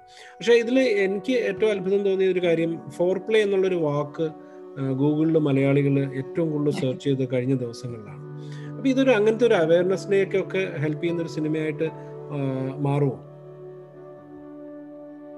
അതിനുമുമ്പ് ഒരു കാര്യം ഞാനൊന്ന് ആഡ് ചെയ്തോട്ടെ. നേരത്തെ നന്ദിത പറഞ്ഞൊരു കാര്യത്തിൽ നമ്മൾ ഈ മാരിറ്റൽ റേപ്പിനെ പറ്റി പറഞ്ഞപ്പോൾ, ഇത് ഇങ്ങനെ കുറെ സിനിമകൾ ഇതിനെ തെറ്റായ രീതിയിൽ കാണിക്കുന്നത് ഒരു ഒരു സാമൂഹിക പ്രശ്നം തന്നെയാണ് ശരിക്കും. ഇപ്പോൾ നേരത്തെ പറഞ്ഞില്ല ഒരു എക്സാമ്പിൾ. അതിന് മുമ്പ് കുറേ വർഷങ്ങളോടെ നമ്മളൊരു എൺപതുകളിലേക്കൊക്കെ പോയി കഴിഞ്ഞാൽ അന്നത്തെ മലയാള സിനിമയുടെ കോൺസെപ്റ്റ് എനിക്ക് അരവിന്ദനോട് ഞാൻ മുമ്പ് പറഞ്ഞിട്ടുണ്ടെന്ന് തോന്നുന്നു. അതായത് ഒരു നായിക റേപ്പ് ചെയ്യപ്പെട്ടാൽ അവളുടെ മുന്നിലുള്ള വഴി എന്ന് വെച്ചാൽ ആത്മഹത്യയാണ് അന്നത്തെ ഒരു ഇതിൽ. കാരണം കല്യാണം ഉറപ്പിച്ചു വെച്ച നായകൻ പോലും പിന്മാറുന്നു. റേപ്പ് ചെയ്യപ്പെട്ട ഒരു പെണ്ണിനെ ഒരിക്കലും നായകൻ സ്വീകരിക്കില്ല എന്നുള്ളത് നമ്മളുടെ ഒരു അലിഖിത നിയമമാണ്. അങ്ങനെ അങ്ങനൊരു ഒരു ഇത് നമുക്ക് എടുക്കാൻ പറ്റില്ലായിരുന്നു അന്നത്തെ. അതിനൊരു മാറ്റം വന്നത് നമുക്ക് പാർക്കാൻ മുന്തിരിത്തോപ്പുകളിലെ പത്മരാജന്റെ ഒരു ക്ലാസിക്, എനിക്ക് ഏറ്റവും ഇഷ്ടപ്പെട്ട സിനിമകളിലൊന്നാണ്.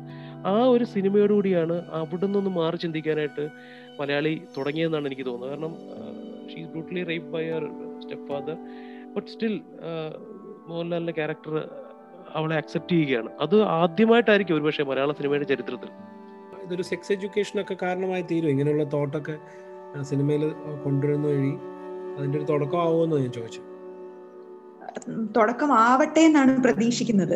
കാരണം ഈ നമ്മൾ മുമ്പ് പറഞ്ഞ നായകനെ പോലെയുള്ളവരൊക്കെയാണ് ആണ് നമ്മുടെ ചുറ്റുമുള്ളവരെങ്കിൽ അത് വളരെ വളരെ അധികം അപകടമാണ്. പിന്നെ ആ സിനിമയിൽ തന്നെ പറയുന്ന ഒരു ഡയലോഗ് ഉണ്ട്, ഇതൊന്നും ആരും പുറത്ത് പറയുന്നില്ലെന്നേ ഉള്ളൂ, ഇതൊക്കെ എല്ലായിടത്തും നടക്കുന്നതാണെന്നുള്ളത്.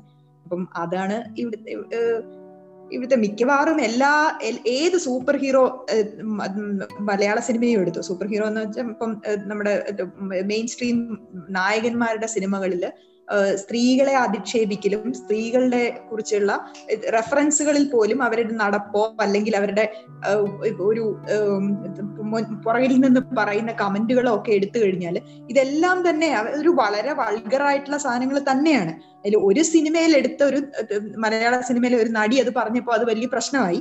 എല്ലാ സിനിമ എടുത്താലും അത് അത് ഏത് നായകന്റെ സിനിമ എടുത്താലും ഇതൊക്കെ തന്നെയാണ് അവസ്ഥ. അപ്പോ അതിൽ നിന്നൊരു മാറ്റം വരട്ടെ എന്നുള്ളതാണ് എന്റെ ആഗ്രഹം.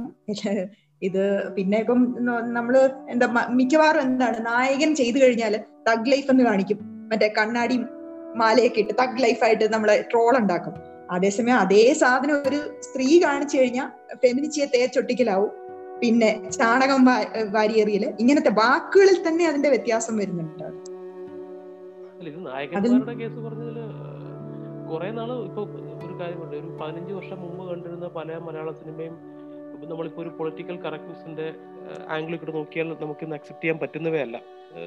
പല എക്സാമ്പിളുണ്ട്. ഒരു സിനിമ മമ്മൂട്ടി ഒരു നീ വെറും പെണ്ണാണ് എന്ന് പറയുന്നൊരു ഇതുണ്ട്. അതുപോലെ കന്മതം എന്ന ചിത്രത്തില് മോഹൻലാലും മഞ്ജു വാര്യരും തമ്മിലുള്ള ഒരു സീനുണ്ട്. അതൊന്നും ഇന്നെടുത്തു കഴിഞ്ഞാൽ ഒരിക്കലും അതിന് ഈ പറഞ്ഞ തേച്ചൊട്ടിക്കൽ അവിടെയും സംഭവിക്കും. അന്നത്തെ ഒരു കാലഘട്ടത്തിൽ സമൂഹത്തിൽ നിലനിന്നിരുന്ന ഒരു ഒരു പാറ്റേൺ അനുസരിച്ചാണ് സിനിമകളും പോയിക്കൊണ്ടിരുന്നത്.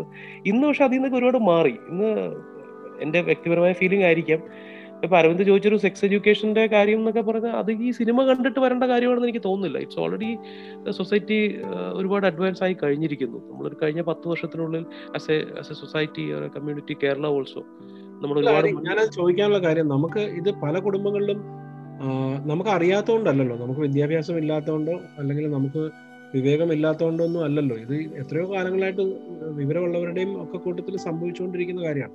ഈ സിനിമയിൽ അവസാനം സൂചിപ്പിക്കുന്നത് ഇപ്പോഴത്തെ ജനറേഷൻ പോലും വെള്ളം എടുക്കണമെങ്കിൽ അമ്മയോട് ചോദിക്കുക, അമ്മ സഹോദരിയോടാ പറഞ്ഞു നീ അവന് വെള്ളം എടുത്തു കൊടുക്കാൻ പറയുന്നു. അപ്പം നമ്മ നമ്മൾ മാറുന്നില്ലല്ലോ, പുതിയ ജനറേഷനായിട്ട് പോലും മാറുന്നില്ല. അപ്പം സിനിമ കൊണ്ട് കാരണമാകുന്നല്ല, ഇതൊരു ഓർമ്മപ്പെടുത്തലാവട്ടെ എന്നുള്ള രീതിയിൽ മാറുമോ എന്നാണ് ഞാൻ ഉദ്ദേശിച്ചത്. ഇപ്പൊ ഹരി പറഞ്ഞ അതില് ഒരു ഇപ്പൊ ഒരു ഈ ഇടയ്ക്ക് ഇറങ്ങിയ ഒരു സിനിമ തന്നെ ഇതിന്റെ വേറൊരു കൗണ്ടർ കാണിക്കുന്ന ഒരു സിനിമയുണ്ട്, സ്റ്റാൻഡപ്പ് എന്ന് പറഞ്ഞൊരു മലയാള സിനിമയുണ്ട്, നിമിഷ സജയൻ തന്നെ അഭിനയിച്ച സിനിമ.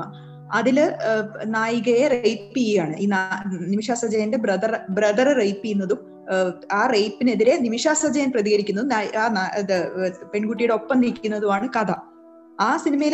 ഇത് തന്നെയാണ്. അപ്പൊ ഇത് അതൊരു ഒറ്റപ്പെട്ട സിനിമയോ അല്ലെങ്കിൽ അത് ഒറ്റപ്പെട്ട ഒരു സംഭവം ഒന്നുമല്ല, അത് ഇവിടെയുള്ള പല സംഭവങ്ങളെയും കാണിക്കുന്നതാണ്. നേരത്തെ ഞാൻ പറഞ്ഞ കുറച്ച് വാക്കുകളുണ്ടല്ലോ ഇവിടെ ഉപയോഗിക്കുന്നത്, അതായത് റേപ്പ് അല്ലെ റേപ്പ് എന്നുള്ളതിനേക്കാളും സെക്സ് എന്നുള്ളത് ഒരു കോൺകറാണ്, അല്ലെ സ്ത്രീ പിടിച്ചടക്കപ്പെട്ട പെടേണ്ടവളാണ് എന്നുള്ള ഒരു തോന്നല് എന്ന് മാറുന്നോ അന്നേ ഇതിനൊക്കെ മാറ്റം വരുള്ളൂ എന്നുള്ളതാണ് എന്റെ തോന്നുന്നത്. നിങ്ങളോട് രണ്ടുപേരോടും ചോദിക്കാനുള്ള ഒരു കാര്യം, ഇതൊരു പ്രൊപ്പഗണ്ട മൂവിയാണോ? അതായത് എല്ലാ ആൾക്കാരും ഇപ്പം ഞാൻ ഇതിനെക്കുറിച്ചുള്ള റിവ്യൂസ് പല ഫോറംസിൽ ഇതിനെക്കുറിച്ചുള്ള ചർച്ചകളൊക്കെ ശ്രദ്ധിക്കുമ്പോൾ ഒരു കൂട്ടം ആൾക്കാർ ആരോപിക്കുന്നത്, പ്രത്യേകിച്ച് ഇതിനകത്ത് ശബരിമലയെക്കുറിച്ചുള്ളൊരു സ്ട്രോങ് ആയിട്ടുള്ള പരാ പരാമർശമുണ്ട്. അപ്പം ഇതൊരു പ്രൊപ്പഗണ്ട മൂവിയാണ് എന്നുള്ള രീതിയിൽ പറയുന്നുണ്ട്. അങ്ങനെ ഈ ഒരു സിനിമ കണ്ടപ്പോൾ ഹരിക്കും നന്ദിതയ്ക്കും അങ്ങനെ എന്തെങ്കിലും രീതിയിൽ തോന്നിയോ? ഏതെങ്കിലും ഒരു സ്ഥലത്തേക്കുള്ള ചായവോ അല്ലെങ്കിൽ രാഷ്ട്രീയം, മതം, അങ്ങനെ എന്തെങ്കിലും രീതിയിൽ തോന്നിയോ? പ്രൊപ്പഗണ്ട മൂവിന്ന് എനിക്ക് തോന്നിയില്ല. പക്ഷെ ഈ പല കാര്യങ്ങളും ഇപ്പോൾ ഈ സ്ത്രീകൾ അനുഭവിക്കുന്ന പ്രശ്നങ്ങളിലേക്ക് കൂടുതൽ കേന്ദ്രീകൃതം ആക്കി നിർത്തുന്നതായിരുന്നു കുറച്ചുകൂടെ നല്ലതെന്ന് തോന്നുന്നു. കാരണം ഇപ്പൊ ശബരിമല എന്നുള്ളൊരു സംഭവത്തിനെ പറ്റി ഇപ്പൊ നമ്മൾ പറഞ്ഞാൽ നമ്മളെ ഒരു വേറെ രീതിയിലേക്ക് ബ്രാൻഡ് ചെയ്യും, അങ്ങനെയൊക്കെ കുറച്ച് പ്രശ്നങ്ങളുണ്ട്. അപ്പോൾ എനിക്ക് ആ ശബരിമല എന്നുള്ളൊരു ഞാൻ അവിടെ പോകുന്ന ആളൊന്നും അല്ല, എന്നിരുന്നാലും അതൊരു ഒരു വർഷങ്ങളായിട്ട് നടക്കുന്ന ഒരു കാര്യമാണ്. Some people are finding some അതിനകത്ത് എന്തെങ്കിലും നിർവൃതി അടയുന്നുണ്ടെങ്കിൽ അതിനെ ഞാൻ കുറ്റപ്പെടുത്തുന്നില്ല. പക്ഷെ ആ ഒരു അതിലേക്ക് കുറച്ച് അധികം സ്ട്രെസ്സായി പോയില്ലേ എന്ന് എനിക്ക് തോന്നുന്നു. അങ്ങനെ നോക്കിയാൽ പല സ്ഥലങ്ങളിലും ഇതിപ്പോൾ ഒരു ഒരു മതത്തിൽ മാത്രം തളയ്ക്കപ്പെട്ടതാണെന്നുള്ളൊരു ഫീലിംഗ് ഇതിനകത്ത് വരുന്നത്. ഇതൊരു കമ്മ്യൂണിറ്റി, ഒരു വുമൻഹുഡിൻ്റെ പ്രോബ്ലമാണിത്. അത് അതിനൊരു ഒരു മതവും അതിന് എക്സെപ്ഷൻ അല്ല. അപ്പൊ അത് ഒരു ജെനുവിൻ രീതിയിൽ എന്ന് പറഞ്ഞാൽ അത് എല്ലാ മതങ്ങളിലും ഇത് തന്നെയാണ് നടക്കുന്നത് എന്നുള്ളൊരു ഒരു മെസ്സേജ് അതിനകത്ത് കൊടുക്കണം. കാരണം അല്ലാതെ അല്ലെങ്കിൽ ഒരു നമ്മളൊരു ഒരു ഒരു ലിമിറ്റഡ് ഒരു സമൂഹത്തിൽ മാത്രമാണെന്നൊരു ഫീലിംഗ് കൊടുക്കേണ്ട കാര്യമില്ല. But I don't think it's a propaganda movie. അതിന്റെ അതിന്റെ ഇന്റൻഷൻസ് ആർ ജെനുവിൻ. അവർ പറയാൻ ഉദ്ദേശിച്ചിരിക്കുന്ന content, let's take the good side of it എന്നേ ഞാൻ പറയുന്നുള്ളൂ. അപ്പോൾ എല്ലാവർക്കും അത് ഇഷ്ടപ്പെടണമെന്നില്ല, അതൊരിക്കലും എല്ലാവരെയും പ്ലീസ് ചെയ്തൊരു സിനിമ എന്തായാലും വരാൻ പോകുന്നില്ല. അപ്പോൾ അതിനകത്ത് പോസിറ്റീവ്സ് എടുക്കുക. ഇനി അയാള് ഇത് അയാൾ ഒരു സിനിമ വെച്ച് നിർത്തുകയല്ലോ, ഹിൽ മേക്ക് മോർ മൂവീസ്. അപ്പോൾ ഫ്യൂച്ചറിൽ ആ കമ്മിറ്റ്മെന്റ്സ് ഒക്കെ അയാൾ പുള്ളിക്കാരൻ തീർച്ചയായിട്ടും ആ ജെനുവിനിറ്റി പ്രദർശിപ്പിക്കുമെന്ന് തന്നെ ഞാൻ വിചാരിക്കുന്നു. അല്ലാതെ തുടർച്ചയായി അങ്ങനെ ഒരു ഒരു പ്രത്യേക വിഭാഗത്തിന് വേണ്ടി മാത്രം ഫോക്കസ് ചെയ്യുകയോ അല്ലെങ്കിൽ ഒരു ഫെമിനിസ്റ്റ് സിനിമകൾ മാത്രം എടുക്കുകയോ ചെയ്താൽ അത് കുറച്ച് അരോചകമായി പോകും. അപ്പോൾ അത് ഒരു വെറൈറ്റി, ഒരു as a film maker he should go for variety എന്നുള്ളതാണ് എൻ്റെ പക്ഷം. എന്നെ സംബന്ധിച്ച് ആ ശബരിമല ഇഷ്യൂ അതിന്റെ ബാക്ക്ഗ്രൗണ്ടിൽ നടക്കുന്നത് കാണിച്ചത് വളരെ ബ്യൂട്ടിഫുൾ ആയ ഒരു കോണ്ടെക്സ്റ്റ് സെറ്റിംഗ് ആയിട്ടാണ് എനിക്ക് തോന്നിയത്. ഒരു ഫിലിം മേക്കർ എന്ന നിലയിൽ എനിക്ക് പുള്ളിയുടെ ഒരു ബ്രില്യൻസ് ആയിട്ടാണ് അത് തോന്നിയത്. കാരണം ഇത്ര നല്ല വ്യക്തമായി ഇത് പറയാൻ, ഇത്രയും സോഷ്യലി റെലവെന്റ് ആയിട്ടുള്ള, ഇപ്പം റെലവെന്റ്, ഇപ്പം നടക്കുന്ന ഒരു കാര്യത്തെ ഉപയോഗിച്ചാണ് പറഞ്ഞത്. അതൊരു ഡയറക്ടറുടെ ഒരു ബ്രില്യൻസ് ആയിട്ടാണ് എനിക്കതിനെ കാണാൻ കഴിയുള്ളൂ. പിന്നെ ഇപ്പം എന്താ അത് പ്രൊപ്പഗാൻഡയാണോ എന്ന് ചോദിച്ചു കഴിഞ്ഞപ്പോ ഞാൻ ആദ്യം പറഞ്ഞു തുടങ്ങിയപ്പോ പറഞ്ഞതുപോലെ തന്നെ ആ സിനിമയുടെ അവസാനം ഇതില് എന്താ ഒരു ഇടതുപക്ഷ ബോർഡ് എഴുതി വെച്ചിരിക്കുന്ന ഇതിലേക്ക് കയറി പോവുകയായിരുന്നുവെങ്കിൽ, അവിടെ നിന്ന് ബസ് വെയിറ്റ് ചെയ്യാൻ ബസ് ബസ് സ്റ്റോപ്പിൽ കാത്തിരിക്കുന്ന ഒരു നായികയായിരുന്നെങ്കിൽ അതിനെ അങ്ങനെ പറയായിരുന്നു. ഇത് എല്ലാ ദിവസങ്ങൾക്കും അപ്പുറം സി പി താജുദ്ദീൻ സ്മാരക ബസ് സ്റ്റോപ്പാണ് അത് പണിതിരിക്കുന്ന, ഡിവൈഫൈ ആണ് അത് വ്യക്തമായിട്ട് കാണിക്കുന്നുണ്ട് അതിൽ. അതെ അതെ അതെ അത് അത് കഴിഞ്ഞ് അതും കടന്നു പോകുന്ന എല്ലാ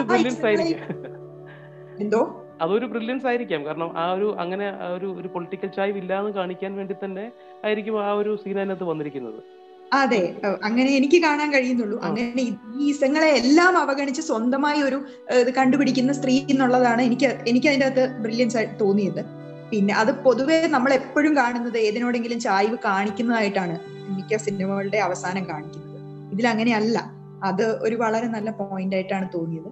പിന്നെ ഇപ്പം എന്താ ശബരിമല സ്ത്രീ ഇത് ഇതൊരു ഒരു റിലീജിയന്റെ റിലീജിയന്റെ ഒരു കാസ്റ്റിന്റെയോ മാത്രം പ്രശ്നമല്ല. പക്ഷെ അത് സംവിധായകന് ഇതെല്ലാം കൂടെ ഒരു സിനിമയിൽ കുത്തിത്തിരിക്കാൻ പറ്റത്തില്ല. അപ്പം അത് കാണിച്ചത് വളരെ ബ്രില്യന്റ് ആയിട്ട് കാണിച്ചെടുത്താണ് ഇതിന്റെ. പിന്നെ അത് അപ്രീഷിയേറ്റ് ചെയ്യുന്ന ഒരു ഫാക്ടർ തന്നെയാണ് ആ ഒരു ഒരു ബാലൻസിങ് ആക്ട് എന്ന് പോകാതെ. ഇപ്പോൾ സമീപകാലത്ത് ഇറങ്ങിയ നാൽപ്പത്തൊന്ന് എന്നൊരു സിനിമ കണ്ടു കഴിഞ്ഞാൽ അത് നമുക്ക് ഒരു കൺഫ്യൂഷനാണ് ഒടുവിൽ തരുന്നത്. കാരണം ഏത് പക്ഷത്താണ് നിൽക്കുന്നതെന്ന് ക്ലിയർ ആയിട്ട് ഡിഫൈൻ ചെയ്ത് എനിക്കങ്ങനെയാണ് തോന്നിയത് ആ സിനിമ. ലാൽ ജോസിന്റെ നാൽപ്പത്തൊന്ന് എന്ന് പറയുന്നൊരു സിനിമ അത് ഫൈനലി പറഞ്ഞു വന്നു കഴിഞ്ഞപ്പോഴേക്കും അത് ഒരു ഒരു ഒരു ഒരു പക്ഷത്തോട് നീതി പുലർത്താത്ത രീതിയിലാണ് അതുകൊണ്ട് എൻഡ് ചെയ്യുന്നത്. അപ്പോൾ അങ്ങനെ ഒരു ഒരു ഗിമിക്കിന് പോവാതെ it was to the point എന്നാണ് എനിക്ക് തോന്നിയത്. അല്ല, നന്ദിത പറഞ്ഞത് കറക്റ്റ് ആണ്. ഒരു നമ്മളീ പറയുന്ന പോലെ ആ ബസ് സ്റ്റോപ്പിൽ ബസ് കാത്തു നിൽക്കുകയായിരുന്നെങ്കിൽ ഒരു പക്ഷെ അതൊരു പുറപ്പെടാണ്ടായിട്ട് തോന്നാം. ആചാര സംരക്ഷണ സമിതിയുടെ അടുത്ത ഏരിയയിൽ അവർ നിൽക്കുന്നില്ല, അവർ അതിനും മുമ്പോട്ട് പോവാണ്. ആ ഒരു ക്യാമറ മൂവ്മെന്റും ഭയങ്കര രസമാണ്. ഭയങ്കര ഒരു ടൈറ്റ് ഷോട്ടിൽ നിന്ന് വൈഡിലേക്ക് കടലിന്റെ ശബ്ദത്തോടൊപ്പം ആ ഒരു ഫ്രീഡം, അവർ ഒറ്റയ്ക്ക് വളരെ ഉറച്ച കാൽ കാൽവെപ്പുകളിലൂടെ അവർ ദൂരേക്ക് നടന്നു. അപ്പം ഈ പറ മുമ്പ് നന്ദിത പറഞ്ഞ പോലെ ഇസങ്ങൾക്കും മതങ്ങൾക്കും ഒക്കെ അപ്പുറം ഉള്ള ഒരു സ്വാതന്ത്ര്യത്തിലേക്ക് തന്നെയാണ് അവർ പോകുന്നത്. നന്ദിത, എന്തിന് ഈ സിനിമ കാണണം എന്നുള്ളത് പറയാമോ? അല്ല, ഒരു ഒരു കാര്യം മുമ്പ് പറഞ്ഞതിനൊരു പറഞ്ഞോട്ടെ, ഡയറക്ടർ ഇത് ഉദ്ദേശിച്ചിരുന്നോന്നോ അല്ലെ ഇത് ചിന്തിച്ചിട്ട് പോലും ചിലപ്പോൾ കാണില്ല, പക്ഷെ നായിക എല്ലായിടത്തും ഇടുന്ന ഒരു വസ്ത്രം മിക്കവാറും സൽവാർ കമീസ് ആണ്. അത് നമ്മള് ചുരിദാർ എന്ന ഓമന പേരിൽ വിളിക്കുന്ന സൽവാർ കമീസ്, അത് ഒരു എന്താ എല്ലാരും പൊതുവെ ഇപ്പൊ വീട്ടിലിടുന്ന എന്നുള്ള നിലയിലായിരിക്കാം അത് ഇത് കാണിച്ചിരിക്കുന്നത്. പക്ഷെ ഈ സൽവാർ കമ്മീസ് അമ്പ അമ്പലത്തിൽ ഇടാൻ പാടില്ല എന്നും പറഞ്ഞൊരു വലിയ കോടതിയിൽ പോകലും ഇതൊക്കെ ഇതിനു മുമ്പ് നടന്നിരുന്നു.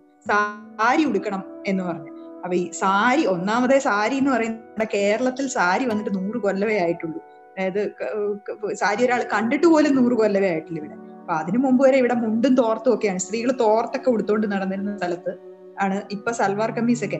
എന്തുകൊണ്ടോ ആ സൽവാർ കമ്മീസ് പ്രശ്നം അമ്പലത്തിൽ ഇടരുതെന്നുള്ളത് എന്തുകൊണ്ടോ അങ്ങ് അരിഞ്ഞു തീർന്നു, ഇപ്പം ഇടാമെന്നുള്ളതായി.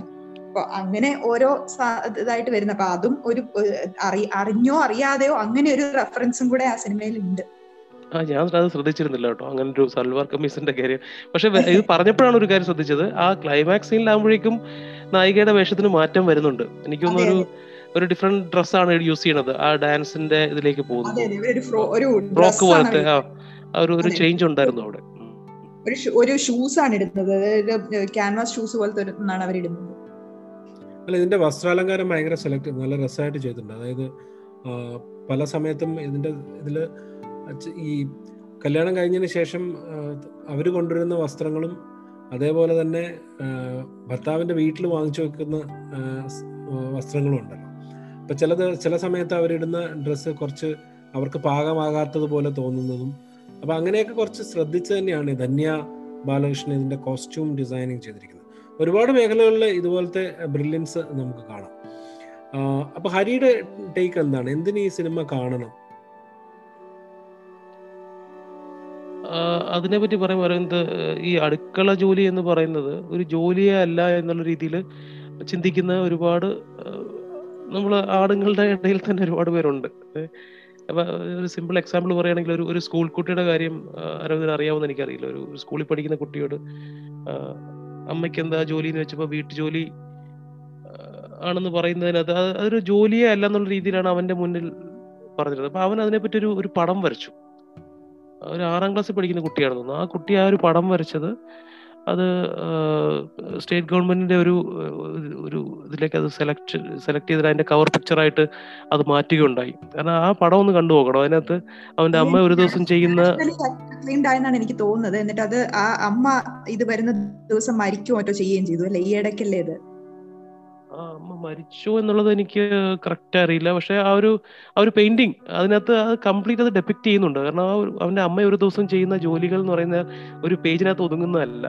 അപ്പം മറ്റെന്ത് ജോലിയേക്കാളും ഒരു ഒരു ഹാർഡ്ഷിപ്പുള്ള ജോലി തന്നെയാണ് ഈ അടുക്കളയിലെ ജോലി എന്ന് പറയുന്നത്. അത് അത് തിരിച്ചറിയാതെ നിനക്കെന്താ ജോലി, നീ വെറും വീട്ടിലെ അടുക്കളയിൽ കുറച്ച് പണിയില്ലേ ഉള്ളെന്നുള്ള രീതിയിൽ ചിന്തിക്കുന്ന ഒരു വലിയ വിഭാഗം ആളുകൾ ഇന്നും നമ്മുടെ ഇടയിലുണ്ട്. അപ്പം അവർക്ക് തീർച്ചയായിട്ടും ഇത് ഇത് അത്ര എളുപ്പമുള്ളൊരു കാര്യമല്ല. ഒരുപാട് ക്ഷമയും വേണം, അതുപോലെ നല്ല എഫേർട്ടും വേണ്ട ഒരു ഒരു പണി തന്നെയാണിത്. അപ്പോൾ അതിന് അതിൻ്റെതായ ഒരു ഒരു റെസ്പെക്റ്റ് കൊടുക്കണം. അറ്റ്ലീസ്റ്റ് അത് ചെയ്തു തരുന്നവരോട് നമ്മൾ ആ ഒരു റിട്ടേൺ ആയിട്ടുള്ള ആ ഒരു ഒരു റെസ്പെക്റ്റ് കൊടുക്കേണ്ടതാണ്.